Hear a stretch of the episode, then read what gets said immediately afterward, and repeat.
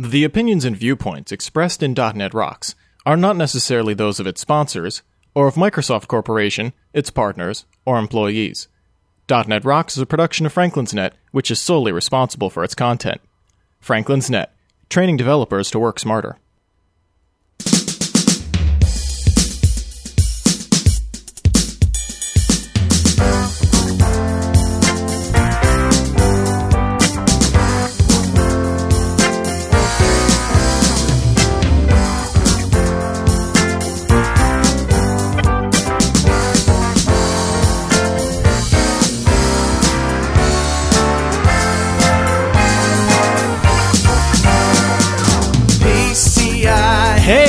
Rockheads! Stop rewinding your MP3 collection and listen up. It's time for another stellar episode of .NET Rocks, the internet audio talk show for .NET developers with Carl Franklin and Rory Blythe.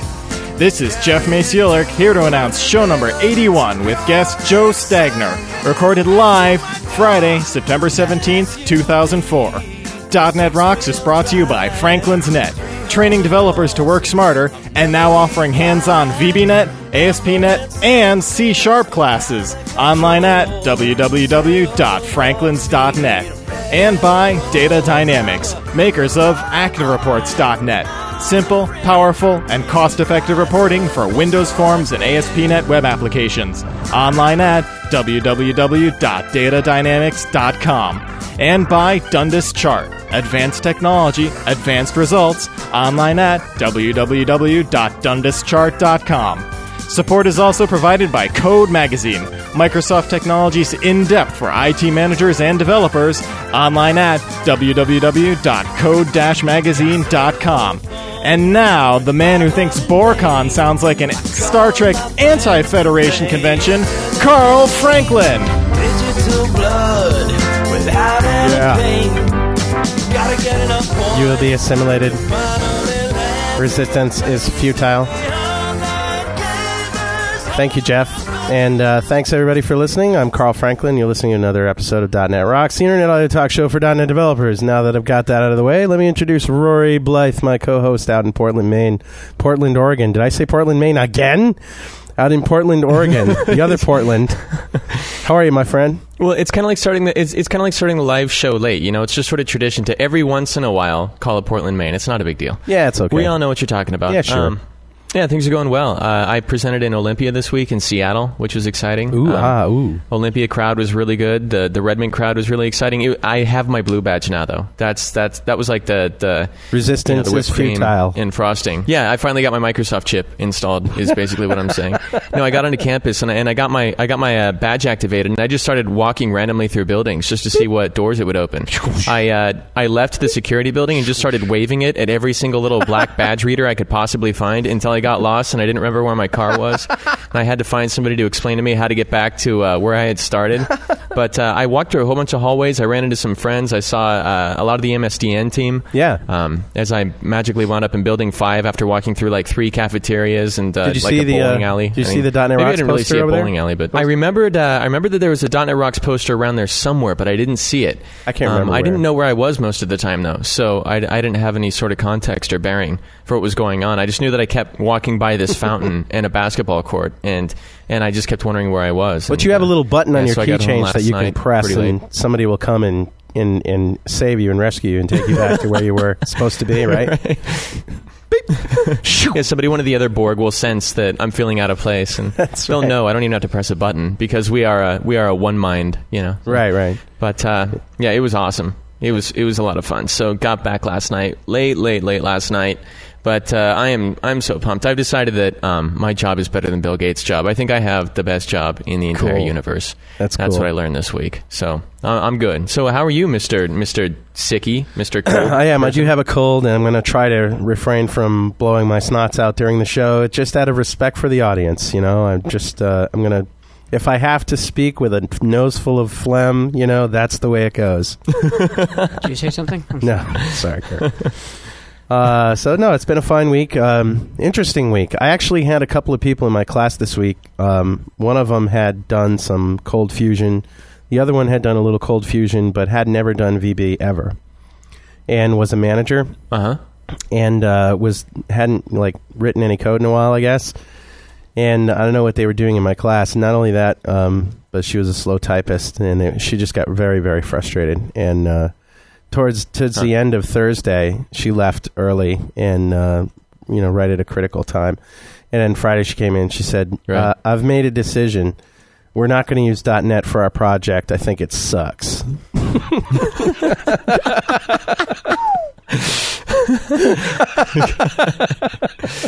Yeah. said- Can I tell you something that's kind of related? It'll take 12 seconds. It'll take Sure. 12 seconds. Sure. I, I just want I just want to say I gave an MSDN presentation in I want to say it was Boulder, and we have these evaluation forms. So you rate us from one to nine, and then you explain why you gave us that particular rating. And somebody gave me a four in Boulder, and she wrote in the summary in the in the comment field. I don't use computers very much, except maybe for the internet, and and so like because she doesn't use computers, my presentation on programming was bad. So I can kind of see where this comes from, right? You know, somebody comes in and they bring their experiences to the table, and because something didn't gel with them or jive with them, uh, the technology itself is at fault. I right? thought it was kind of humorous. I did feel bad for her though because you know they spent a week and they know now a little bit more about it. But um, th- you know another problem was th- that she was like in charge of stuff and they barely let her get away for the week. So she, you know, she, she was getting Uh-huh. IM'd all week and she was getting emailed and her cell phone was ringing. She was in and out of class. It was very, very difficult and challenging for her to to keep her uh, head in in the code and. Uh, so I, yeah, I felt bad for her, but it was kind of funny that you know she- I've made Yeah. a decision. We're not using .NET because I think it sucks yeah. you know the editor sucks visual studio sucks aspnet sucks and you know why can't you just press a button and like have it generate your forms for you and all this code and stuff i mean File new seems like- application. yeah it seems like you have to do a lot of work to do this and i, I said you know i like think you're right. programming, for Yeah. example, that kind of work. I said I th- thought to myself, I think you're right. Good luck with Java because you know that's obviously a better better platform. Well, um, we're going to dub this show the community show. Obviously, uh, you had a good time in your community aspects this week, and Joe Stagner, the guest, is a big community champion out here in uh, New England, uh, a developer evangelist, and he goes around talking to people all the time. And uh, He's on my team. Yeah. Yes, that's right. And uh, we have uh, He actually he interviewed me. So yeah. Oh, oh, great, great, great. So we have a couple of announcements, and we have a lot of email, and the email was all good. I mean, ever since last week when I said that most of the email we get is, "Yeah, Carl, I've been listening to the show, downloaded them all, listen on my way to work, blah blah blah." I've been getting a lot of people who have like a little XML tag that says "boilerplate standard," blah blah blah. now that we have that out of the way, I've seen that. But we had a lot of great suggestions and we had uh, interesting comments, so there's a lot of email we're going to read today. But I have a couple of announcements first. First, I wanted to announce yes, we're teaching C Sharp now at uh, Franklin's Net. I'm not personally teaching it, but our, our good friend Richard Hale Shaw, uh, who's been around in this business for a long time, teaching people C and C Sharp, has is doing a couple of C Sharp.net boot camps, extended versions. That's like the 12 hour days, make you bleed through your eyes kind of coding uh, with homework. Here in New London, uh, two dates, October 18th through the 22nd and November 29th through December 3rd. And if you want more information on that, you can either go to our homepage, www.franklinsnet, or go to shrinkster.com slash NL. And uh, he's going to be doing some classes down here and is very excited. We're very excited to have him, and his stuff is great. Uh, also, I want to also announce and plug Dev Connections, which is handling it, uh, happening at Mandalay Bay Resort in Las Vegas, November 7th that week. Uh, uh, www.devconnections.com. This is uh, grow- a growing, very popular conference. If you haven't checked it out, go check it out. A lot of the people that you know and love that speak at other conferences are speaking here. And uh, yours truly, plus Juval Lowy, Juval Lowy and I get to pick the speakers and the topics for the C Sharp and VBNet sessions, the Visual Studio side of it. Also, people like Kimberly Tripp and uh, uh, Bill Vaughn speak at the SQL show, which goes on at the same time. And Paul Litwin is the conference chair for uh, for the ASP.NET side of it, and he picks all the topics for that. Brian Moran, by the way, is the is the chair for the SQL server side, and so it's like this multi topic conference, and you can win a Harley, and it's a lot of fun too. It's a great conference. So also, uh, the .NET Rocks movie is going to be in stores soon. Look for that. No, we're going to have a link to it on our website We're working on the final stages of it, and we probably think mm, November. But it's going to be very, very cheap. Basically, we just want to cover our shipping costs, uh, and it's going to be a great movie. A lot of fun. Good for fans. I also want to announce uh, the premiere album of a friend of mine through RCA Records, who's been who made Rolling Stone's Hot New Songwriter of 2004. He's been in Esquire magazine. He's booked all over the world. Uh, Ray LaMontagne, www.raylamontagne, that's L A M O N T A G N E dot com. I actually met him uh, a couple of years ago up in Maine when he was living in a cabin in the woods with no electricity with his wife and two kids and uh, absolutely Poe. And uh, I recorded a demo for him here, and uh, he landed a deal with RCA Records. And he's like, like I said, Rolling Stone, Hot New Songwriter 2004. He's got an awesome voice. Anyway, so the mail ensues as follows Dear .NET Rocks, I am a lowly DBA working at a Fortune 500 company, forced to do nothing more than make and restore backups. I live for Mondays when I can download the latest DNR show. It is the driving force for me to learn .NET and become a real developer. You guys have really inspired a passion for programming in me. And uh, we got quite a few emails, by the way, that said this that we were somehow inspirational in, in motivational, which I think is appropriate after last week's show because I was inspired and motivated after listening to Mark. Anyway, I have to give a shout out to my buddies, he says, Travis and Ed, for showing me the light that is .NET Rocks. Keep up the good work. And Carl, I love the music. A million thanks. Kent McConnell, DBA. Kent, your .NET Rocks swag is in the mail. Thank you, sir. And I'm glad you uh, glad you're inspired. Hi, Mr. Franklin, sir. Here we go. Quote, found DNR, downloaded old shows, listen on MP, MP3 player while action equals driving, yada, yada, yada. Now that that's out of the way, on to what I had to say. I just reached the early 50s and had a couple of comments. On the Dev Days show, the link is out of date. Uh, we're going to have to fix that. Here he gave us the real link. We'll fix that. You can either watch or download versions of all the Dev Days 2004 presentations. It includes presenters like William R., Bill Vaughn. When I hear the word jet, I reach for my pistol, and Chris Kinsman. you can also download all the code samples, both tracks and the open hack submission. And maybe Joe can tell us a little more about that. If you've mentioned this already, then I'll find out when I reach that show. Otherwise, people like myself who missed the Dev Days this year might be interested. Thanks a lot. I have now started to listen to the Kevin McNeish show and was a bit disappointed by the Google Weirdos theme. I had always heard it as the old Batman snippet. Ready for this? Go go go go go go go go go go go go go go go go weirdos. I'm also listening. Yeah, I know it. I'm also listening to each new show as you post it, but I reckon I have another few weeks at least before I reach the present. What will I do once I catch up? I guess I'll have to start listening to all the BBC Seven stuff I've recorded. Keep up the good work. That does include Rory though I'm not convinced we need any more 256 kbps experiments. And that's from Alastair Russell. Hi, Carl and Rory. I just want to say that you guys have been a lifeline for me. A lifeline? How's that, Rory? Did you know that you were a lifeline? Wow. I mean, that crosses a line from inspirational to, I don't know, sort of obsessive, I think. To um, being responsible. Uh, yeah. Yeah. yeah, sorry, I don't want that kind of responsibility. I just want to say that you guys have been a lifeline for me. I am a stay at home dad. Lewis is three years old, Ruby's six months, and have taken a work break. And your show provides a great deal of information, humor, and motivation for me to keep focused on what I've set my sights on, which is becoming a VBNet developer when I get back into my workplace, two years or so. I get some time during kids' naps and late night to study .NET and to work on code, which is a welcome break and much easier task than raising children full time. I've listened to most of your shows now, discovered your show about a month ago, and I think you both do an excellent job. I've also used the Franklin site as an excellent learning resource and only wish you guys did some classes and seminars in the UK. Uh, we're working on that, actually. I have also realized that you are very generous when rewarding loyal listeners and prize winners that want to bla- and and want to blatantly request that you consider offering your generosity in my direction.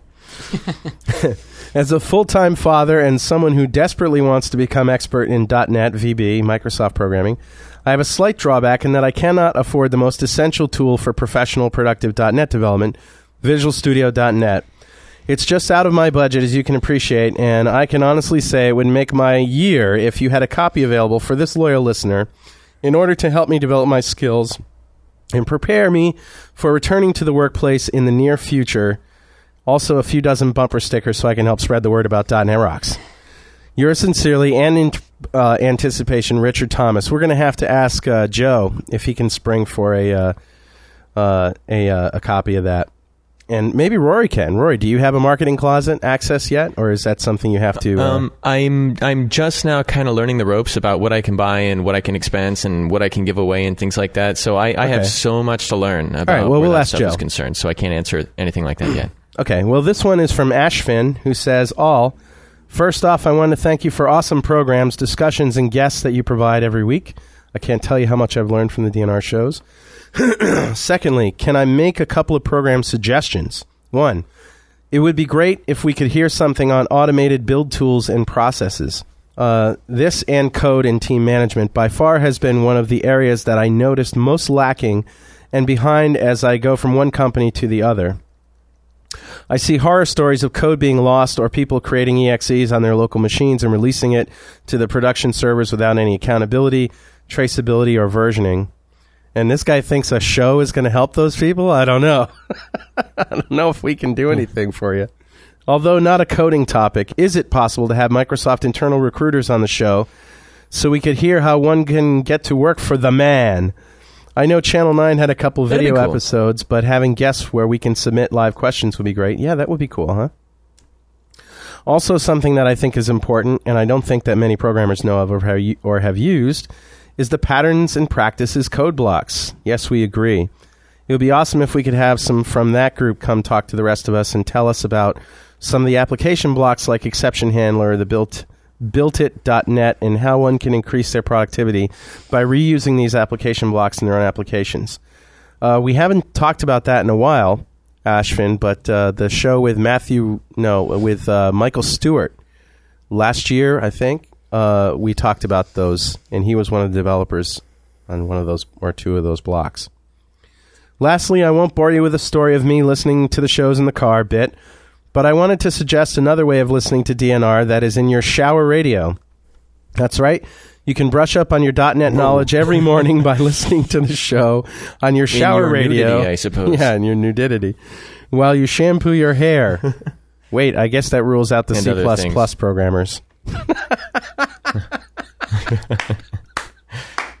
this guy's definitely a fan. We haven't talked about that in a while. Yeah, Yeah, it's true. We sort yeah, of that's what I was thinking. we sort of leave, left that one in the dust. He goes, anyway, I purchased this FM transmitter, and we'll give you the link when Richard comes on, and he's uh, from Kuala Lumpur. He's going to uh, try to connect and tell us about this device. That allows me to broadcast your programs right off my MP3 player on my laptop right into the shower radio, and it works just great. Just wanted to share that to those who can't get enough of .NET Rocks. Thank you again for all the great programs, and um, yeah, you're welcome. And uh, keep listening, and we'll keep on doing it. So this is kind of cool, you Hey, know. It's sort of like the community show. We're we're getting all these great suggestions and Yeah. stuff. Yeah. What's up? Well, speaking of the speaking of the community show, um, Jim Blizzard, who is out there listening right now, just IM'd me, Okay. and he sent me the uh, link to a blog um, from some uh, Microsoft recruiters, and they have a post about you know Microsoft recruiting and things like that. And so the Shrinkster address to get to the, to get to the site is shrinkster.com/nu. So even if we don't have a show, that's at least a place to get started reading about this stuff. Um, it sounds like it's going to be kind of right up you know, Awesome. this person's alley. Hey, that's So, great. Yeah, cool. Thanks a lot, Jim. yeah, thank you, Jim. Jim Blizzard, one of our uh, one of our, our our earliest fans. Actually, I don't know if he was listening Yeah. to the show before And, you uh, came along or not, but he's been a supporter He- for a long he- time. I, yeah, he was. He's a he's a .NET developer evangelist out here in the Pacific Northwest, and so he's in tune with a lot of this stuff. And Um, Microsoft he actually got the show played. Yeah, he's gotten the show played around uh, various Microsoft meetings and things. So he's he's definitely been there and around. Excellent. Thank you, Jim. Uh, Greg Lowe says, Hi, folks. And angle bracket, insert standard boilerplate praise comments here. Loved last like week's they're all in cahoots. I know, I know. What is that? Loved last week's show. The bit about the TRS 80 took me back to amazing days like spending $490 to add 16K of memory to my TRS 80. But Mark's master plan for how to make a gazillion dollars had me chuckling and remembering one of the things I tried at the time. I recall graphics being so slow to almost be unusable. I was wanting to build an app for a dental surgery, uh, so I spent ages replacing all the upper characters in the standard character set with pictures of teeth.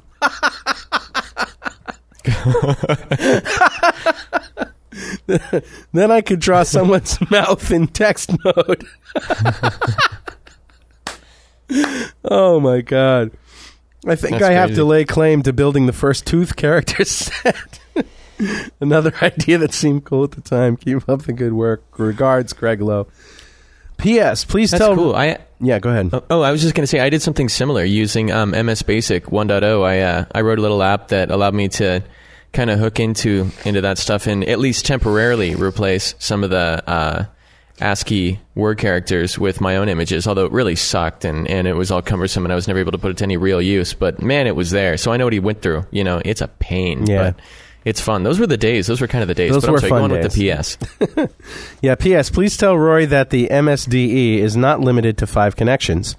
More info at shrinkster.com slash NF. And I think that was just a a quick reference. That yeah, the road dog knows that. Um, yeah, it's not limited to five connections, but the workload governor is going to start st- is going to turn on at five connections, Right. and then it's just going to make your day miserable. I might have said last show that it was limited to five connections because, in a practical sense, it might as well be. Might as well be. so, So that uh, shrinkster.com slash NF is, an, is a pointer to an article on MSDN all about the workload governor in MSDE.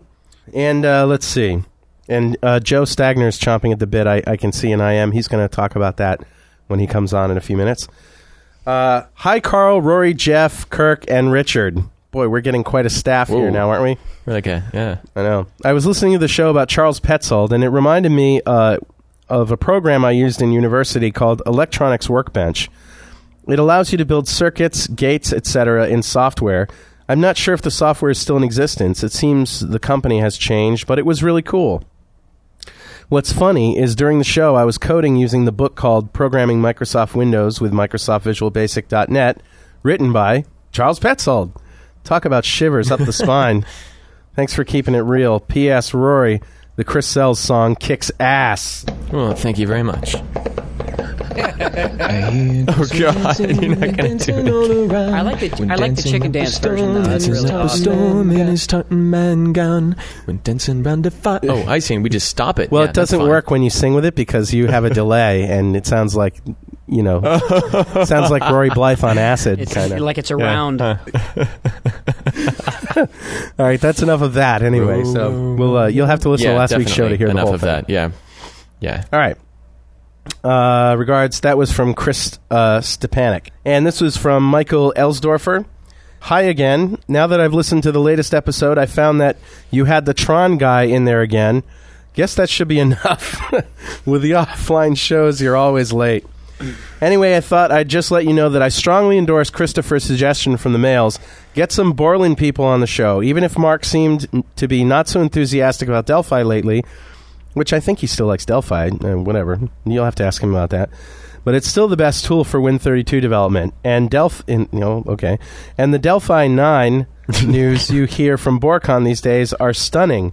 Visual Studio will look like crap in comparison. Okay, just exaggerating a bit here. He says he's exaggerating a bit there, but I think we're going to take the bait. And uh, Yeah. anyway. Or as an alternative, get one of the guys from REM Object Software. They're currently constructing a Pascal compiler for .NET. Well, that ought to be uh, groundbreaking. Which integrates directly into Visual Studio and has some powerful new language concepts. They're a really small company, but doing an awesome job, and it would be some well-deserved publicity. Well, I guess they got it. Uh, and Kurt Kopchik says, "Hey, what's up, Carl and Rory? First off, I want to say thanks for the .NET Rocks mug. I received the live every Friday mug when you guys were still doing the show on Thursdays. now that you're back on Fridays, my mug doesn't seem so much like So overstock. you guys were trying to unload." I know, seriously. The next time we change, I'm saying I'm going to take all the schedule off. You know, it's just going to be say .NET Rocks, and that's it. Well, it should just say live on, and then have a little blank line where you can fill it in with a felt tip marker That's a good idea. out. I've been a long time listener and really enjoy the show. the one with Charles Petzold was one of my favorites. After the show, I picked up a copy of Code and read it cover to cover. What an awesome book! Hmm. I also read Coding Slave, which Yeah. seemed to me more like soft porn than anything else. Porn's awesome, man. That's why we liked it. anyway, I'm really into new technology, and I've been working on a .NET project for a while now that I thought you guys might find interesting. It's a contactless smart card that contains all of your user preferences and contact settings, wallpaper, favorites, address book, etc. And when you walk in front of your computer with the service running, the settings switch to your own and revert back when you walk away. Awesome. Yes, Yeah, he's is kind of ahead of his time there. That's uh, really yeah, cool. Absolutely, absolutely. Yes, there is an option to prompt for a password if you don't want it to work automatically. The whole key is that it's wireless. You can put the card in your wallet and not have to do anything for a computer to be customized like your desktop at home. Is this a totally ridiculous idea or do you think it has some potential? Potential. I think it's great. I put together an early beta written in VBNet and C Sharp that works with USB drives and our contact smart cards at www.includeclass.com. Uh, I never had it screw up a machine, but since it is still in beta, you can check it out. Uh, if you check it out, you might want to do so on a test machine. Thanks again for the awesome shows. Keep rocking. And man, that's uh, that's the that's the mail. cool. I, I, we just had so much good stuff that I wanted to share it all. So, and uh, after the mail, we usually do the news, and here with the news is uh, the news of the week. Mr. Roy Black. Now obey.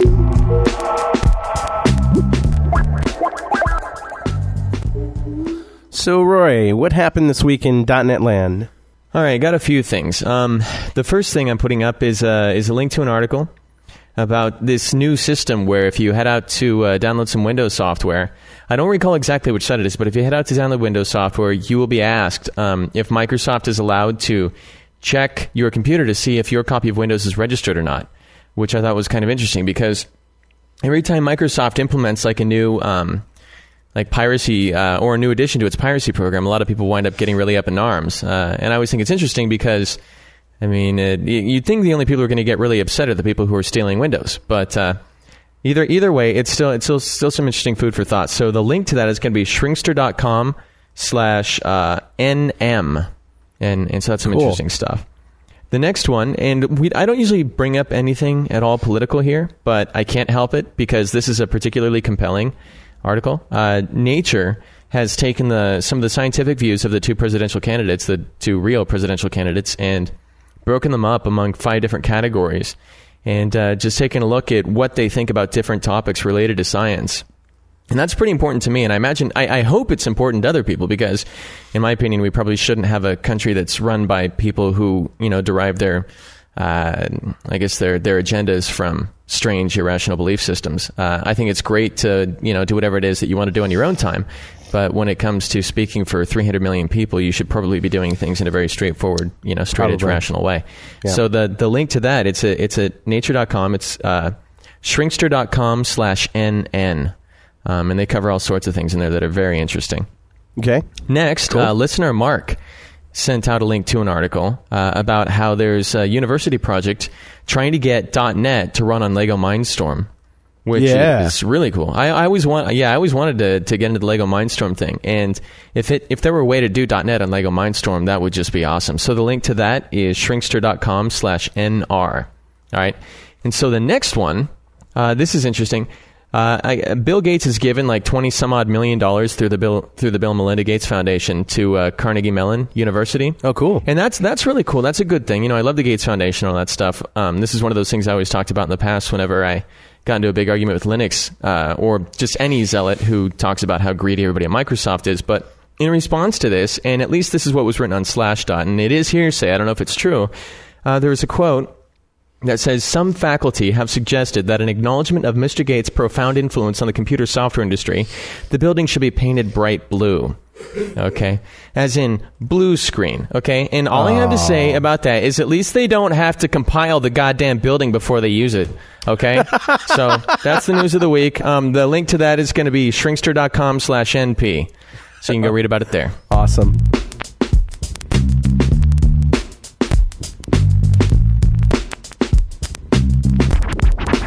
Now obey.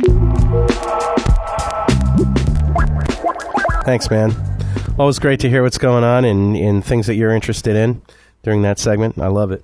Well, anyway, uh, it's time to announce the guest. Here we are, you know, 9:43 p.m. and we got a late start, so we're about a half hour into the show, I think. And uh, let me introduce Joe Stagner. Joe Stagner joined Microsoft in 2001 as a technical evangelist and is now a developer community champion with the Microsoft MSDN team. Joe brings more than 25 years of diverse information technology and software engineering experience to Microsoft, including everything from several startups and venture capital funded companies to writing low level device drivers and serving as president and CEO of a publicly traded New York City consulting firm. Joe's development experiences have allowed him to create commercial software applications across a wide diversity of technical platforms from mainframes through Unix and Linux to Microsoft technologies on the Intel and mobile computing platforms. While Joe is generally interested in all computing technology, in recent years he has been particularly focused on highly performant, geoscalable web application architectures, multi platform interoperability, and writing secure code.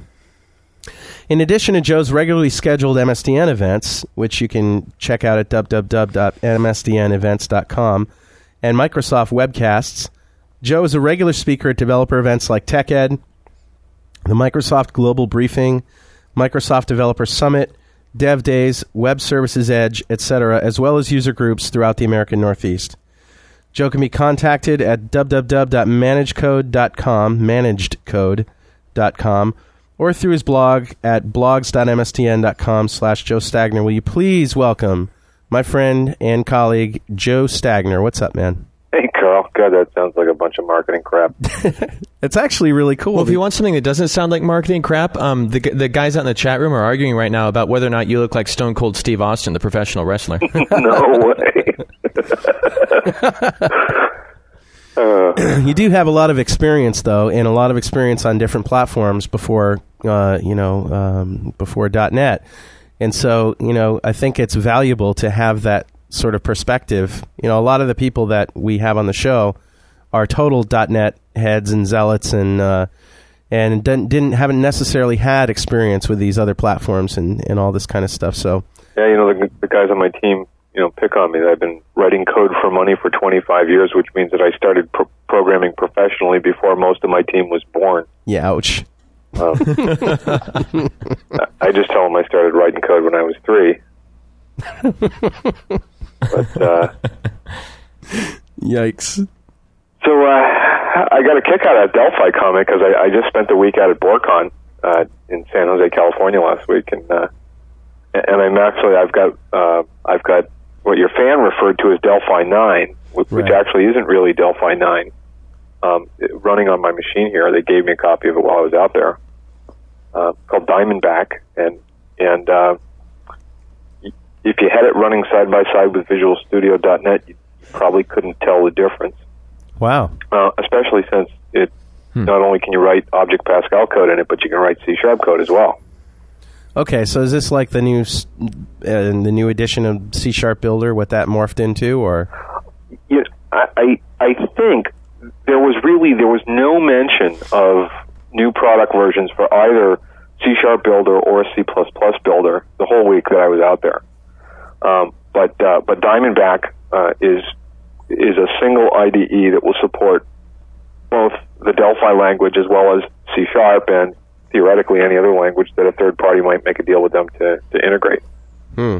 Um, but uh, you know, it, it looks so much like Visual Studio.net. It's uh, it's an amazing coincidence. yeah? Well, what does he, what do you mean by that?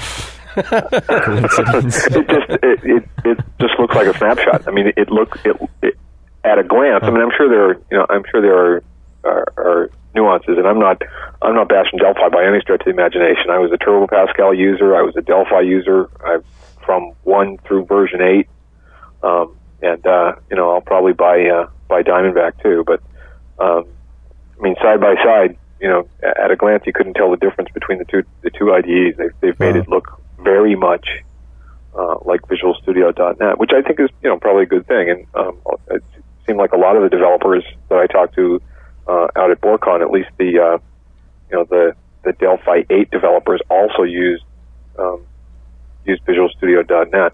And it was it was interesting talking to um, uh, a lot of the Delphi guys. The the, um, the team, the BorCon is um, uh, is a smaller conference than, than a lot of ours. There were about, I guess, about 1,500 developers there. Huh. Um, and of course, they have sort of two major IDE focuses.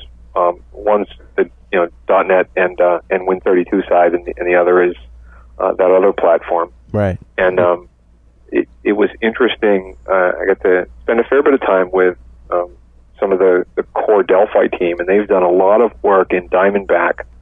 Um, although it will still support Win32 development, they've done a lot of work to make it um, easy and sort of elegant to develop con- .NET componentry in Delphi that that looks and plays nice with C Sharp and VB code. Well, that looks good. That sounds good. Anyway. Yeah, it was was cool stuff. I, and I was also surprised that they really the uh, the the Borland the Borland uh, developer audience is um, was a really sort of very sort of viscerally Borland. You know, longtime Borland users love Borland, but not you know not sort of uh, not as zealous as some of the other uh, communities that we we sometimes get to talk Now, to. now, for example, who would some of those other communities be? Uh, it's going to start out getting me in trouble. You do a you do a disclaimer at the top of the show, right? That- Absolutely, That, uh, that, that all the opinions expressed here may not necessarily reflect those of Microsoft. Absolutely. We're talking to Joe Stagner, not Microsoft. Yeah. The um, well, yeah. I mean, you know, there there are, uh, there are a couple of things. The, I mean, the open source community really runs the gamut, and I always think it's funny that that you know all the open sourcers think Microsoft is so anti-open source. We, you know, Microsoft is not at all anti-open source. Uh, what we are anti is anti-GPL, right? We sort of think, you know, we we live in America. Acronym police here. What's that? Acronym police here. GPL. Oh, sorry. The uh, the GNU public license, which is which is basically this viral viral agreement that says that uh, you if you have a really bright idea, you have to give it away, and you can't profit from it yourself. Uh, that, that's that's of course my sarcastic uh, interpretation, but basically the, the, the GPL in a nutshell means that um, if you use code that's based on the GPL um, and you you make modifications, you are required by virtue of that license to give away the intellectual property that that you develop in extending that code that was ba- originally based on the GPL. So basically means you come you come up with a great idea. If you've based any piece of that great idea on code that was issued under the GPL, you have to give all your source code away. Now, Rory, I know you got some opinions on open source, which uh, which are pretty moderate. Um, how, what's your response to that?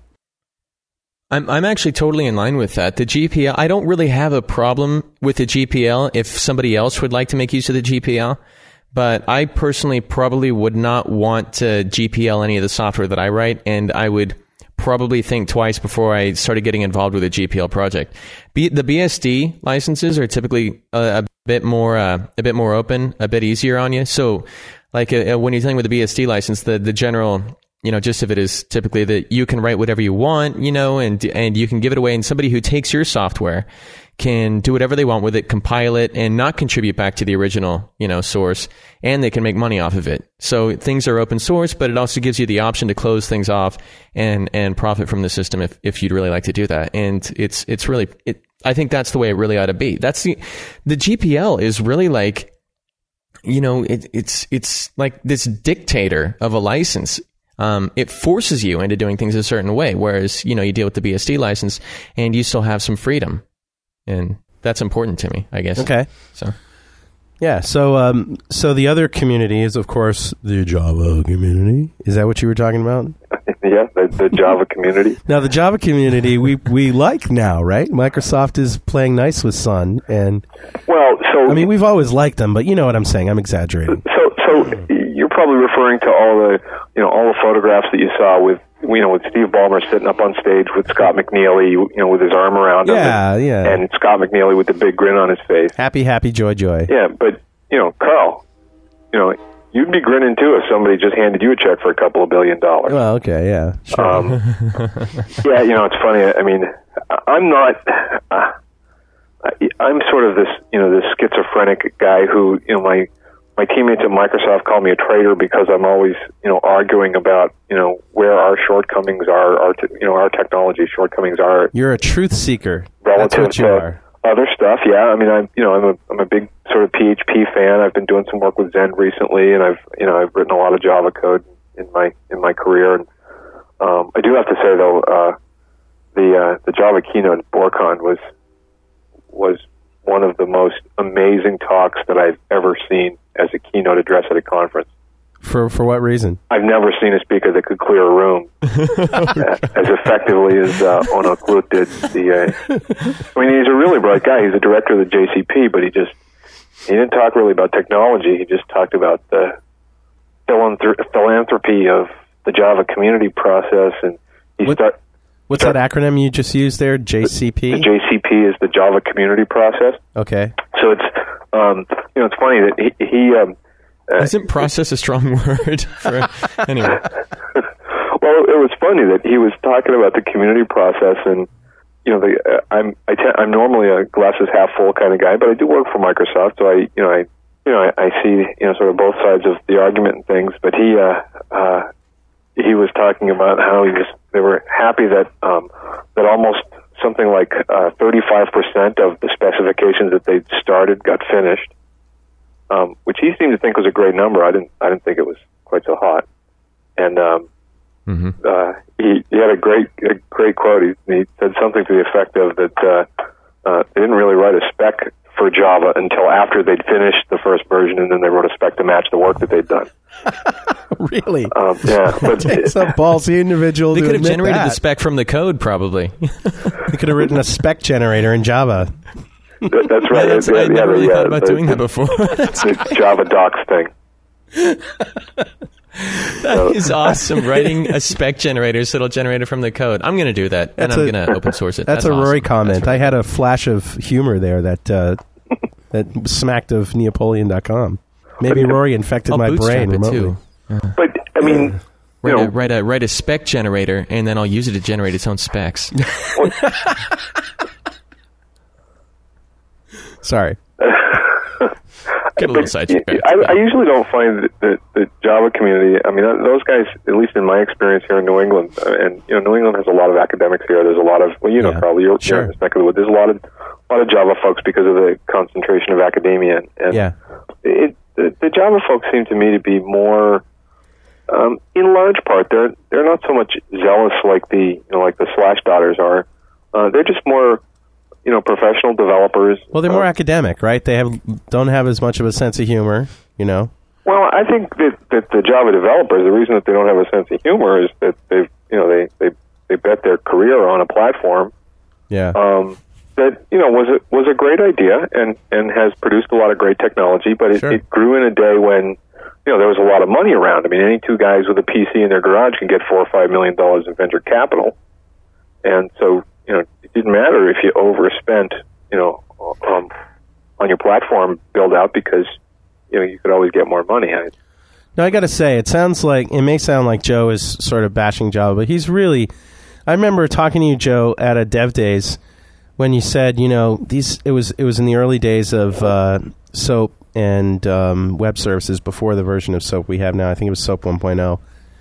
Anyway, you said, you know, these guys have got to get their their tools together. These guys talking about Microsoft because there was some incompatibilities with uh, with Java's implementation of SOAP at the time with the current implementation that Microsoft was doing, right. and it was it was clearly like a game of catch up, and Microsoft was was not catching up, and and uh, I mean you're the first to criticize Microsoft when they when they need to get their act together to do something. So Yeah, yeah. As as you know, Carl, I, I take a lot of a lot of guff inside the company because I'm, you know, I I, I try and be the, you know, the the voice that you know doesn't just sort of drink the Kool Aid and nod and Right. you know and agree with everybody and. Um, yeah, that's a perfect characterization of you, Joe. If I had to pick one thing, yeah. And the, I mean, the, the uh, just to for the other side of uh, of the experience at, Bor- at BorCon, they just uh, they just announced um, JBuilder 2005. I'm a huge JBuilder fan. I mean, I, I think JBuilder is the best Java development tool out there, and um, I'm I'm uh, I, I picked up a copy of it while I was there as well, and and I'm working on a bunch of web services interop demos, and I, I think between what what we've done and what um, the Java community has done, but specifically what Borland what the Borland tool offers, um, there's a much higher uh, synergy, at least in in, the, in web services technology. And that's, I mean, I think that's important. Java, you know, Java, Java is never going away. I don't think. I mean, No, I don't think so it, it's always going to be in the enterprise. There are a lot of huge systems that are built on it, um, and so I, I think that, that interop stuff is really important. And I know that uh, you know we've been working with IBM around their Java strategies for a couple of years now, yeah. um, specifically around um, supporting the WS Dash standards uh, in a way that afford us interop between the WebSphere platform and the .NET platform. Do you think a lot more people are using what I, what my brother calls POJO, plain old Java objects, as opposed to like the enterprise beans and things like that? Um, I think, uh, at, at least sort of anecdotally, I, I, I think that um, I think enterprise Java beans, so the EJB piece, um, hasn't been nearly as successful as it first looked like it was going to be. They're very complex. They they're, they they have some real performance challenges. Um, I think um, servlets are extremely popular. Um, and regular Java beans are, um, are popular as well. And I think the, that the guys at JBoss, I mean, I don't know how much you, how much you've looked at the JBoss architecture. No, I, I'm not. I maybe Rory has, but not me. So th- there's some really cool things about JBoss, and you know, you sort of got to be careful to, to be too flat, not to be too flattering to, you know, what might be considered competitive technolo- technologies. But um, there, there are a couple of really interesting things uh, about JBoss. I mean, aside from the fact that it's it's a it's a functional and free, um, you know, J2E middleware server, um, they did a bunch of architecture uh, rework in the version that, that came just after the 9/11 events. hmm Um, and they've got this sort of really interesting, theoretically fault tolerant, sort of distributable architecture. Um, that's you know it's it's it's really some some Hmm. innovative stuff. I think. And yeah, go ahead. Go ahead.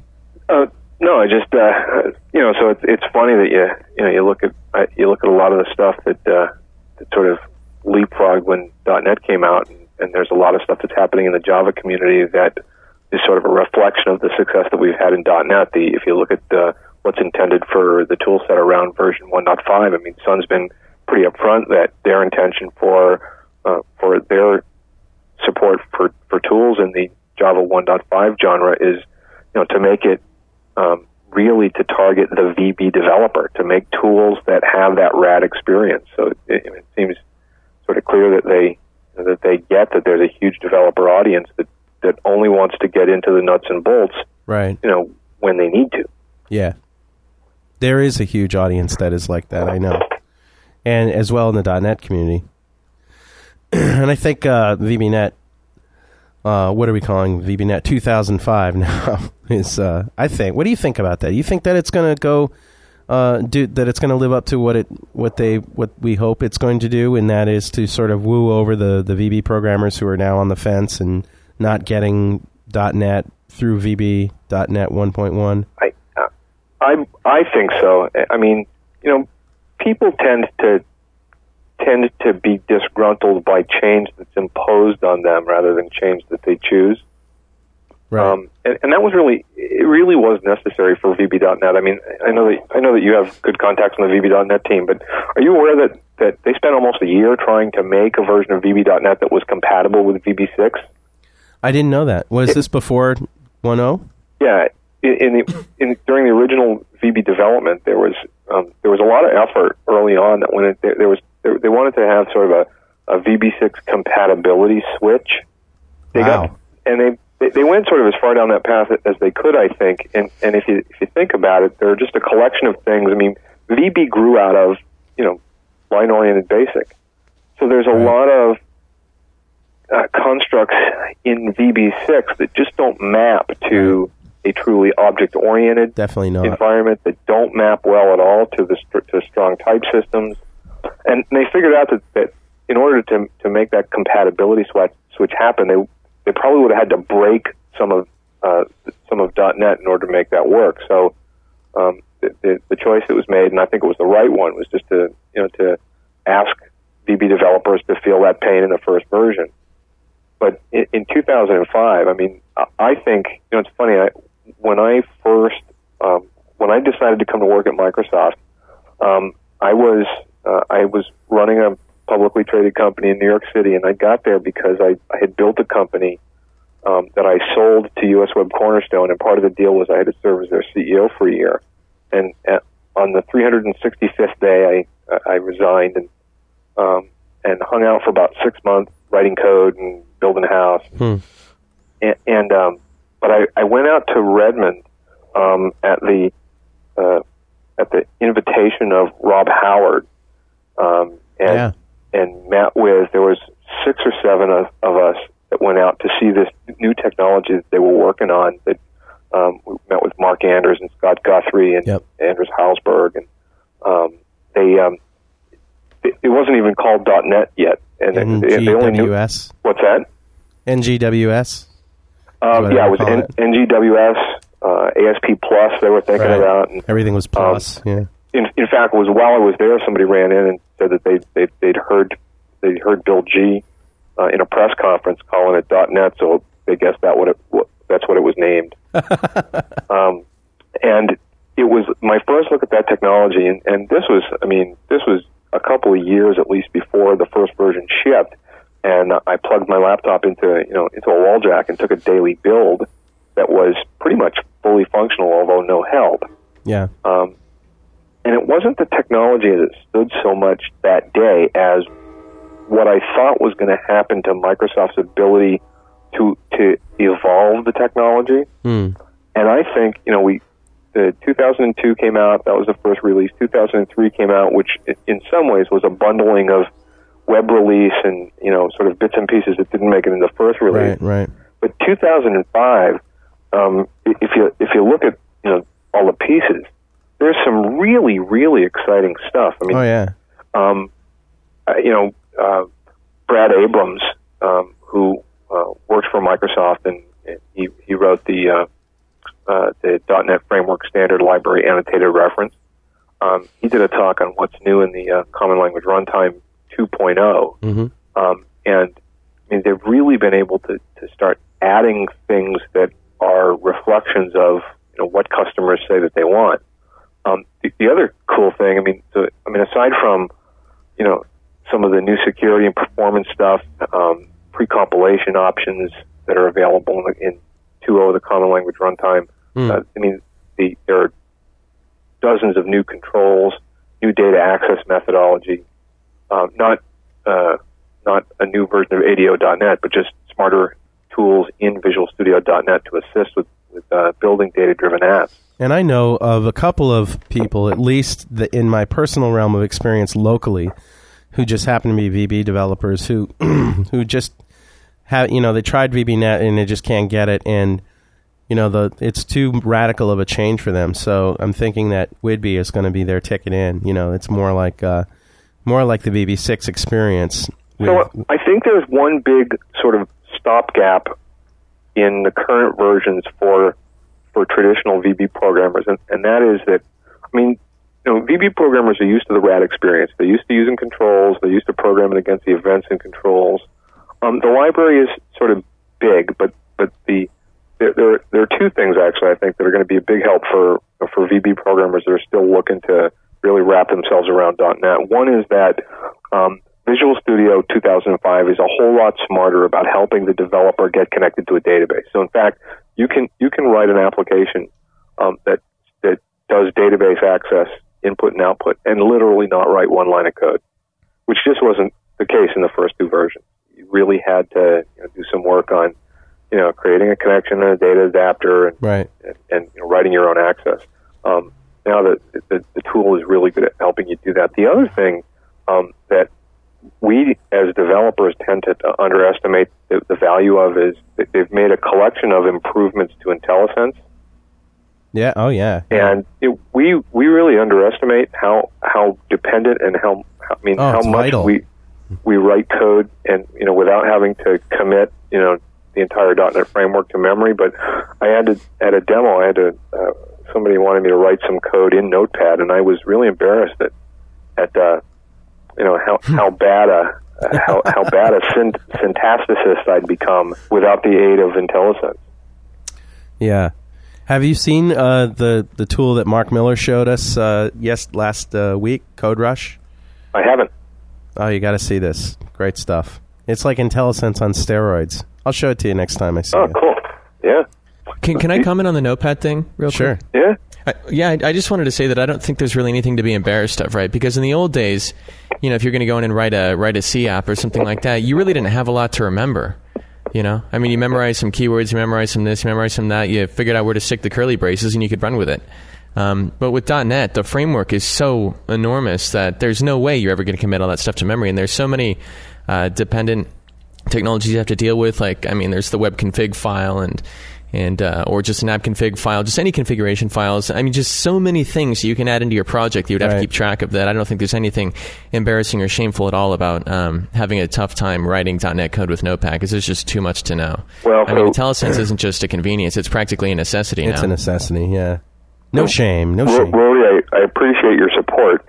I, I, I, I still, uh, I- I think one of the tough things for us is, you know, for, for guys on our team, Rory and my, my team, is that, you know, we we really need to know, um, you know, the current technology. So the .NET tools, the .NET platform, at least two, probably three languages, right? So C Sharp and VB. We switch back and forth, and and uh, a lot of us uh, have to stay up to date with C++, particularly if we work, you know, with the ISV community. And then, you know, the programming model for BizTalk, Content Management Server, SharePoint, um, and we have to know that for three generations of technology. The current one, the last one being Common WinDNA, and then the next one, the 2005 platform. And, and that's the thing I think that makes the job tough. I, I, I was sort of chuckling earlier listening to uh, to Rory uh, tell tales of some of his first experiences with being uh, reading his evals from his attendees, and uh, one of the things that just amazes me in this job is how critical people can be about about silly or unrelated things. Mm. Um, you know, I had uh, I had three guys from one company a few weeks ago came in and they they were they sat down front. They were on the edge of their chairs. They had lots of dialogue the whole day, uh, but they scored me straight fives because a third of the session of the afternoon was on InfoPath, and and they don't like InfoPath. Yeah. Yeah. Uh, my my personal favorite one though is um, a mutual friend of ours, Russ Fustino Oh yeah. uh, who's now down in Florida. Ru- Russ, um, and I, I personally read this eval.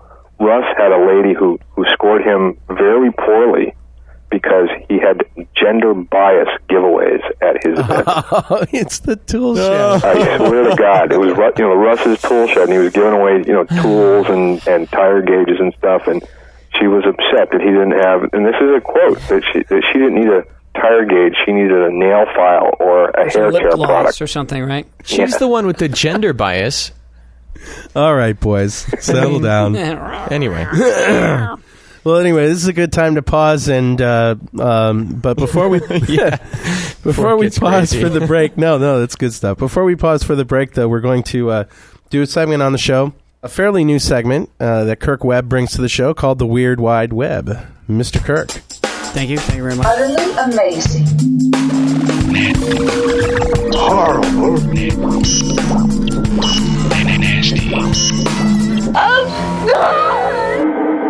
That is the coolest theme song we have ever done. I, on- ca- I, I can't get over that. I still love it.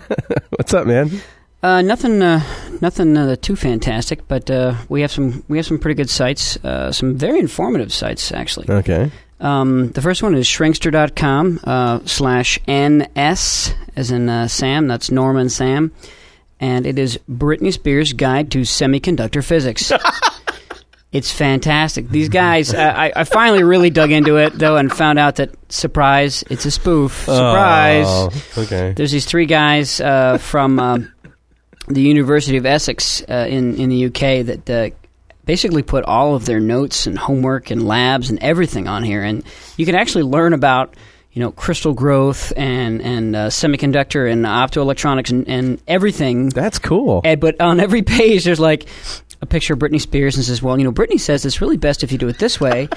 and um, little did you know, there was an introduction. Let actually, Hed, you know, Hedy Lamarr um, was actually the Hedley, first. Hedley, Hedley. Hedley was actually the first to really get into this. You know, yeah, uh, it's it's it's fantastic site. That's very cool. Photonic crystals. I like this. Let's look at that one.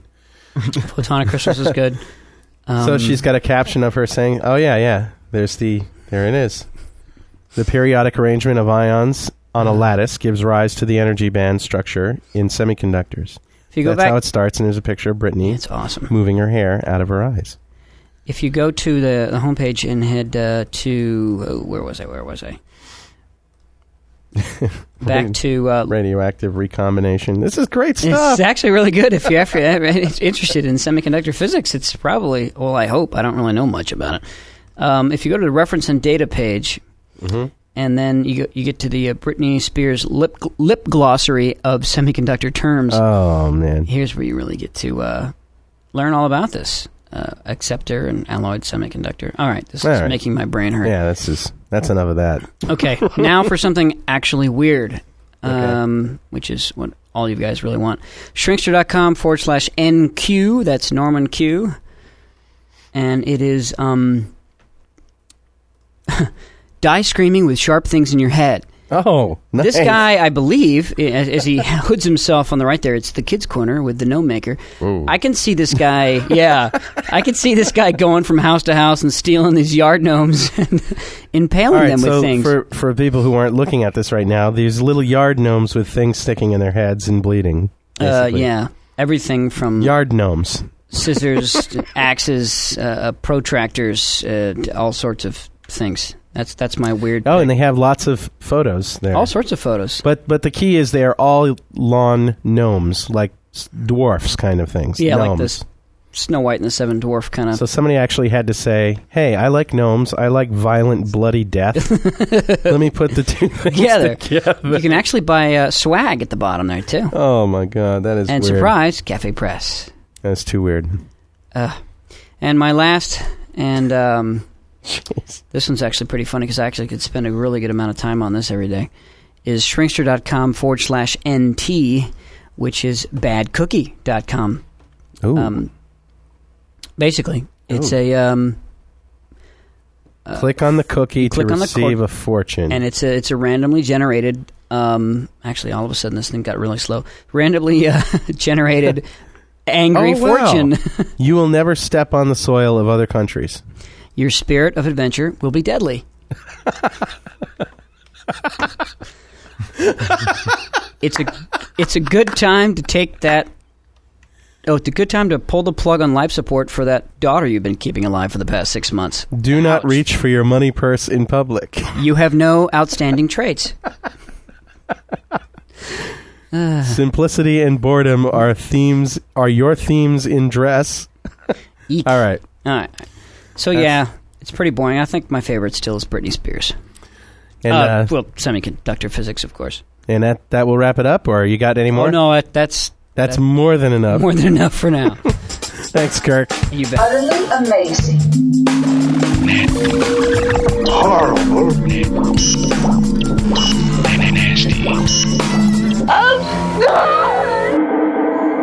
That is the Weird Wide Webb with Kirk Webb. That's two B's. Weird Wide Webb. Yes, isn't that clever? Oh, now yeah, I get it. now you get it. And uh, stick around. We're going to uh, play some music and pay some bills and uh, have some fun. So we're going to listen to this first one here by Mr. Rory Blythe. And uh, what's this one called, Rory? First song. Yeah, first song. what's it called? We just have stupid names. First song. Rory Blythe, please.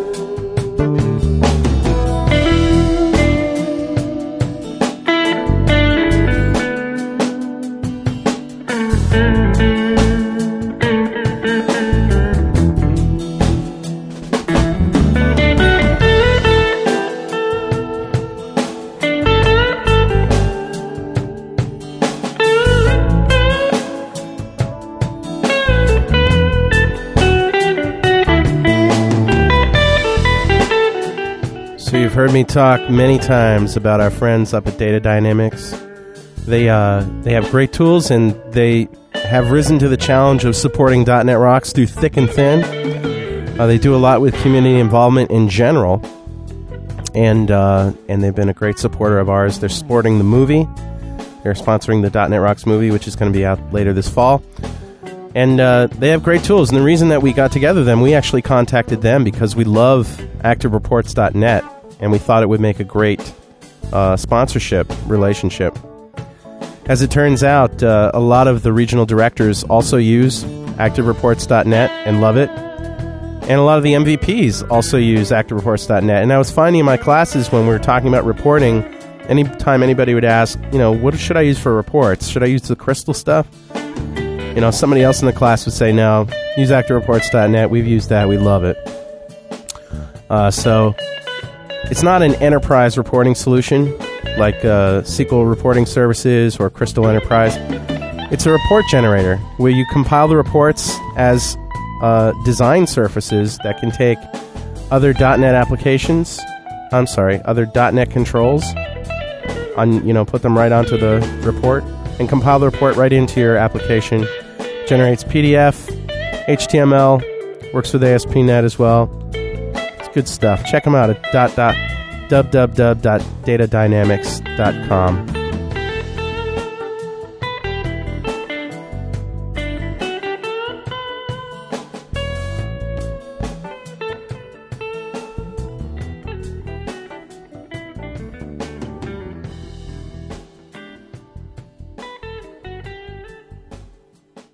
So anyway, um, let's uh, before we bring back Joe Stagner, Rory, you uh, have some stuff for the Ask Rory segment, which we've been uh, we've been doing. We're you know we're going to come up with a, a page on the site that has a, like a list of all the segments and what they are. Uh, we need to get a little bit better organized about that. But but this segment is great. This is Ask Rory. Any questions that you might have about love, romance, technology, jobs, uh, anything at all that's on your mind, send your questions to Rory at neopoleon.com and he will answer them on the show during this segment. What's up? What's up? Okay. So the the first Ask Ray I got this week, I love this one. Um, it's very very short, and I have no idea how to answer it. Um, it stands on its own. This is unanswerable. It just says it's from a guy named Tobeck. It just says a short question: Are data sets the new variants? I love that. I don't, I don't know what to say to that. Um, I, I don't think I'm allowed to comment on that. So uh, the next one, um, this one comes from a guy named uh, That's it? No Lokesha. Yeah, well, I can't answer that. Yeah, I I, know. don't know how to answer that. It, it was it was too clever. It was too brilliant. Yeah. So the next one comes from comes from this guy named uh, Lokesha. He says, "Hi, I'm developing an application in VB.NET where in a single form I have nine tabs. The lines of code is exceeding 8,000 lines, and I have to take care of those by splitting them into classes in terms of functionality. That's always a good idea. Um, but it is still exceeding in terms of lines of code. Uh, these lines of hmm. code are mainly because of using the data grid and when a user is going in to add remove data to the data grid. I'm hmm. worried about the speed that this may cause. Hmm.